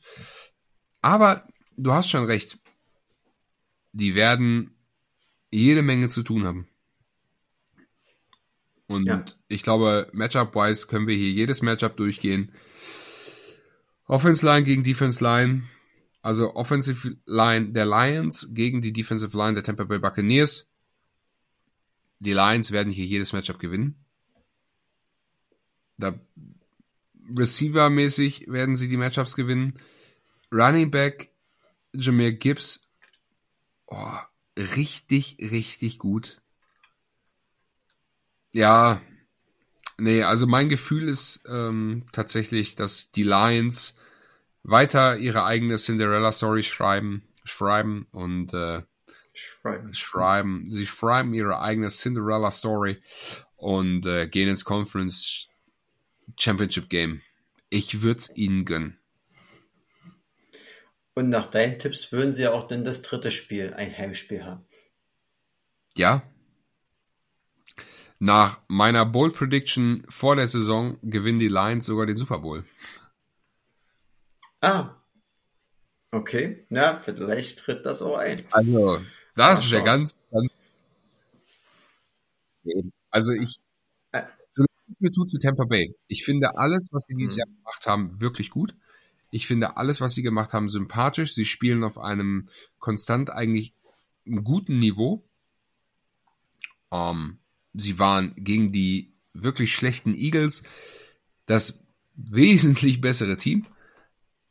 Nichtsdestotrotz glaube ich, die Detroit Lions werden eine ganz, ganz andere Hausnummer für sie sein. Und ich sehe da wenig, ja, wenig Aussichten auf Erfolg. Ich sehe es auch so. Also ich denke auch, dass die, die Buccaneers kämpfen werden und auch alles reinwerfen werden. Aber es am Ende wird es nicht reichen. Ich denke auch, dass die, die ähm, Lions hier sozusagen die, die Nase vorne haben und am Ende des Tages mit, ich sag jetzt mal, die Lions werden 24 Punkte scoren und die Buccaneers 10. Ja.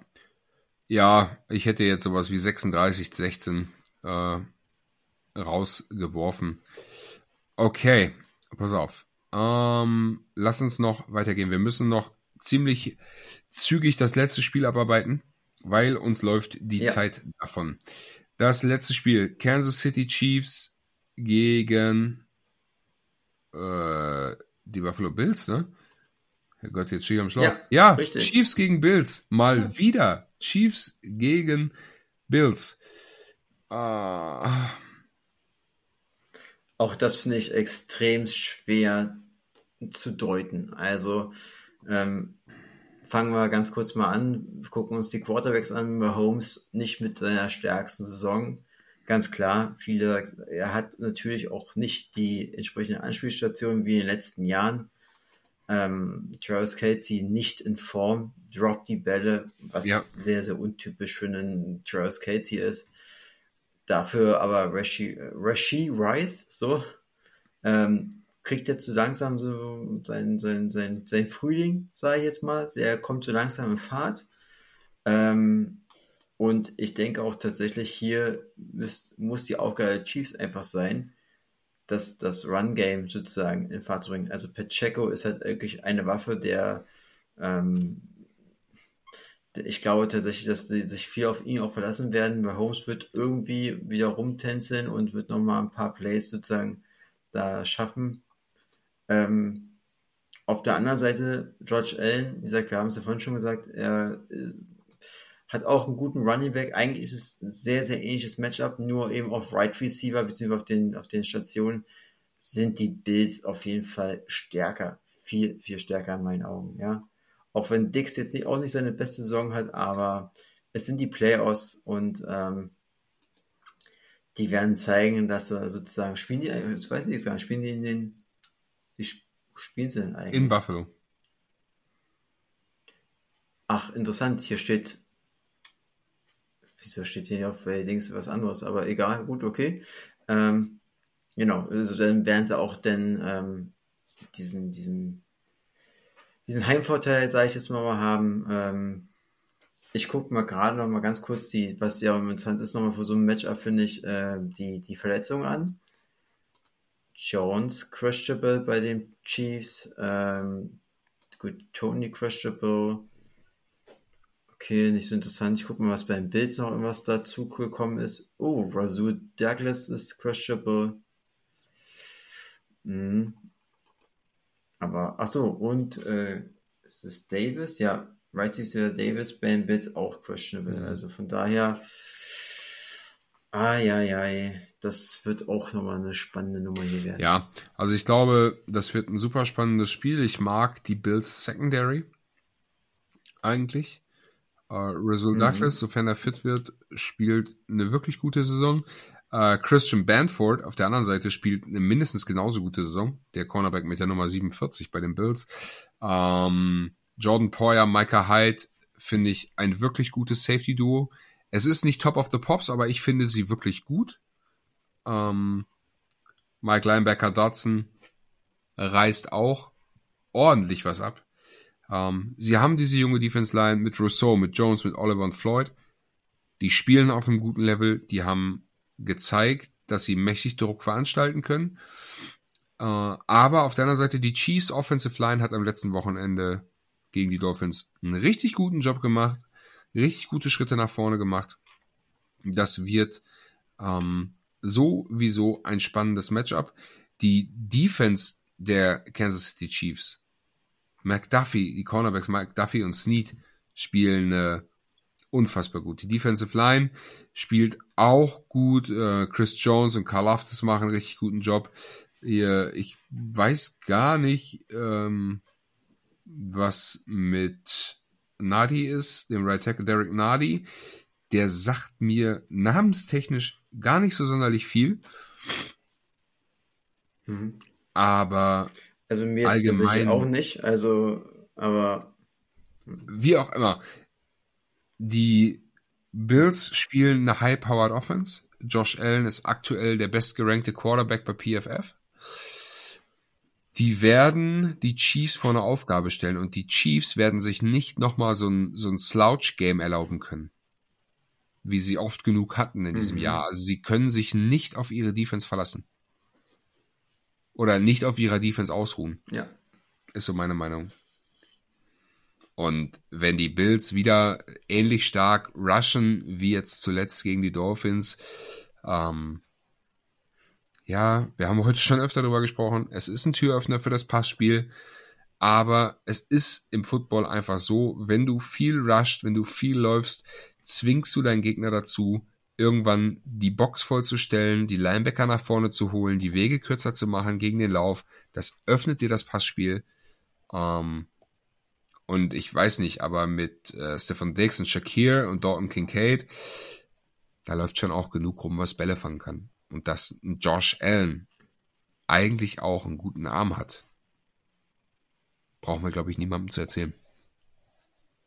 Ja, ich glaube auch, das ist, wie du schon sagst, ähm, der hat einen, einen Powerarm, der kann halt, wie gesagt, auch laufen. Das ist halt äh, einfach auch eine Maschine. Er darf nur nicht ähm, leichtsinnig werden. Finde, ja, genau. Deswegen. Und er darf es nicht forcieren. Also ich glaube auch, es ist wichtig, dass sie gleich in Führung gehen. Also für die, für die Bills ist es, glaube ich, sozusagen besser, weil ich glaube, dann sehen wir einen ganz anderen George Allen. Wenn der mit einer Führung sozusagen spielt, dann spielt der irgendwie entspannter, finde ich. Wenn der irgendwie hinterherrennen muss, dann macht der, macht der doofe Plays mal. Ist so mein, mein Gefühl. Äh, ich, was mir auch aufgefallen ist in den letzten Wochen, dass auch die D-Line der Bills immer, immer stärker mhm. geworden ist. Also auch wo ich sage, ja, Rousseau ist besser geworden, Ed Oliver ist besser geworden. Die haben sich auch extremst gesteigert. Ähm, aber natürlich auf der anderen Seite spielen sie gegen eine extrem starke O-Line natürlich, wo nicht mal die Tackets sozusagen herausstechen, sondern tatsächlich die Guards und der Center. Ähm, und die äh, O-Line wird natürlich auch versuchen, irgendwie denn Gaps aufzumachen, dass da Pacheco durchkommt.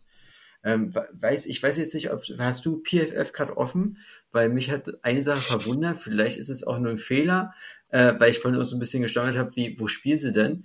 Tatsächlich steht hier äh, in, bei PFF, dass sie in New York spielen.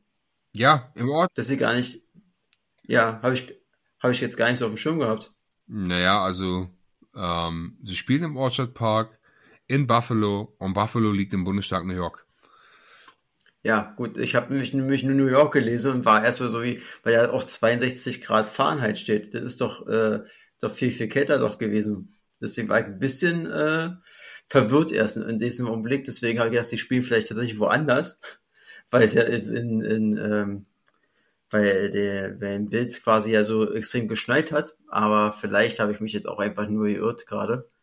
Äh, deswegen war ich ein bisschen ähm, verwirrt im ersten Augenblick. Macht ja nichts. Dann äh, wieder was. Aber wir haben hier auch Jugendforsch gemacht. Jetzt äh, hast du mir noch was beigebracht. Ja, schön, dass wir noch eine Lehrstunde draus gemacht haben. Vielen Dank dafür. Ja, sehr gerne. Mein Tipp für dieses Spiel: äh, Die Buffalo Bills gewinnen 36 zu 33. Da sind wir uns einig. Ich gehe auch mit den Bills. Ich glaube auch tatsächlich aber, dass es noch ein bisschen deutlicher wird. Ich denke mal, mit einem Touchdown Abstand werden sie gewinnen. Das heißt also in meinen Augen will ich jetzt mal sagen 24 zu 31. Ganz schnell gerechnet. Okay. Und damit ist schon wieder eine fast zweistündige Folge voll. Ähm, also das war mir ein Fest. Es hat mir viel Spaß gemacht heute Abend. Ja, Dito. Hat mir auch Spaß gemacht. Waren eine Menge Spiele, die waren. Es sind noch ein paar schöne Spiele, die kommen. Ich habe richtig viel Lust auf dieses Footballwochenende. Zwei Spiele am Samstag, zwei Spiele am Sonntag. Damit entlassen wir euch in die Footballwoche. Habt viel Spaß am Wochenende. Macht es.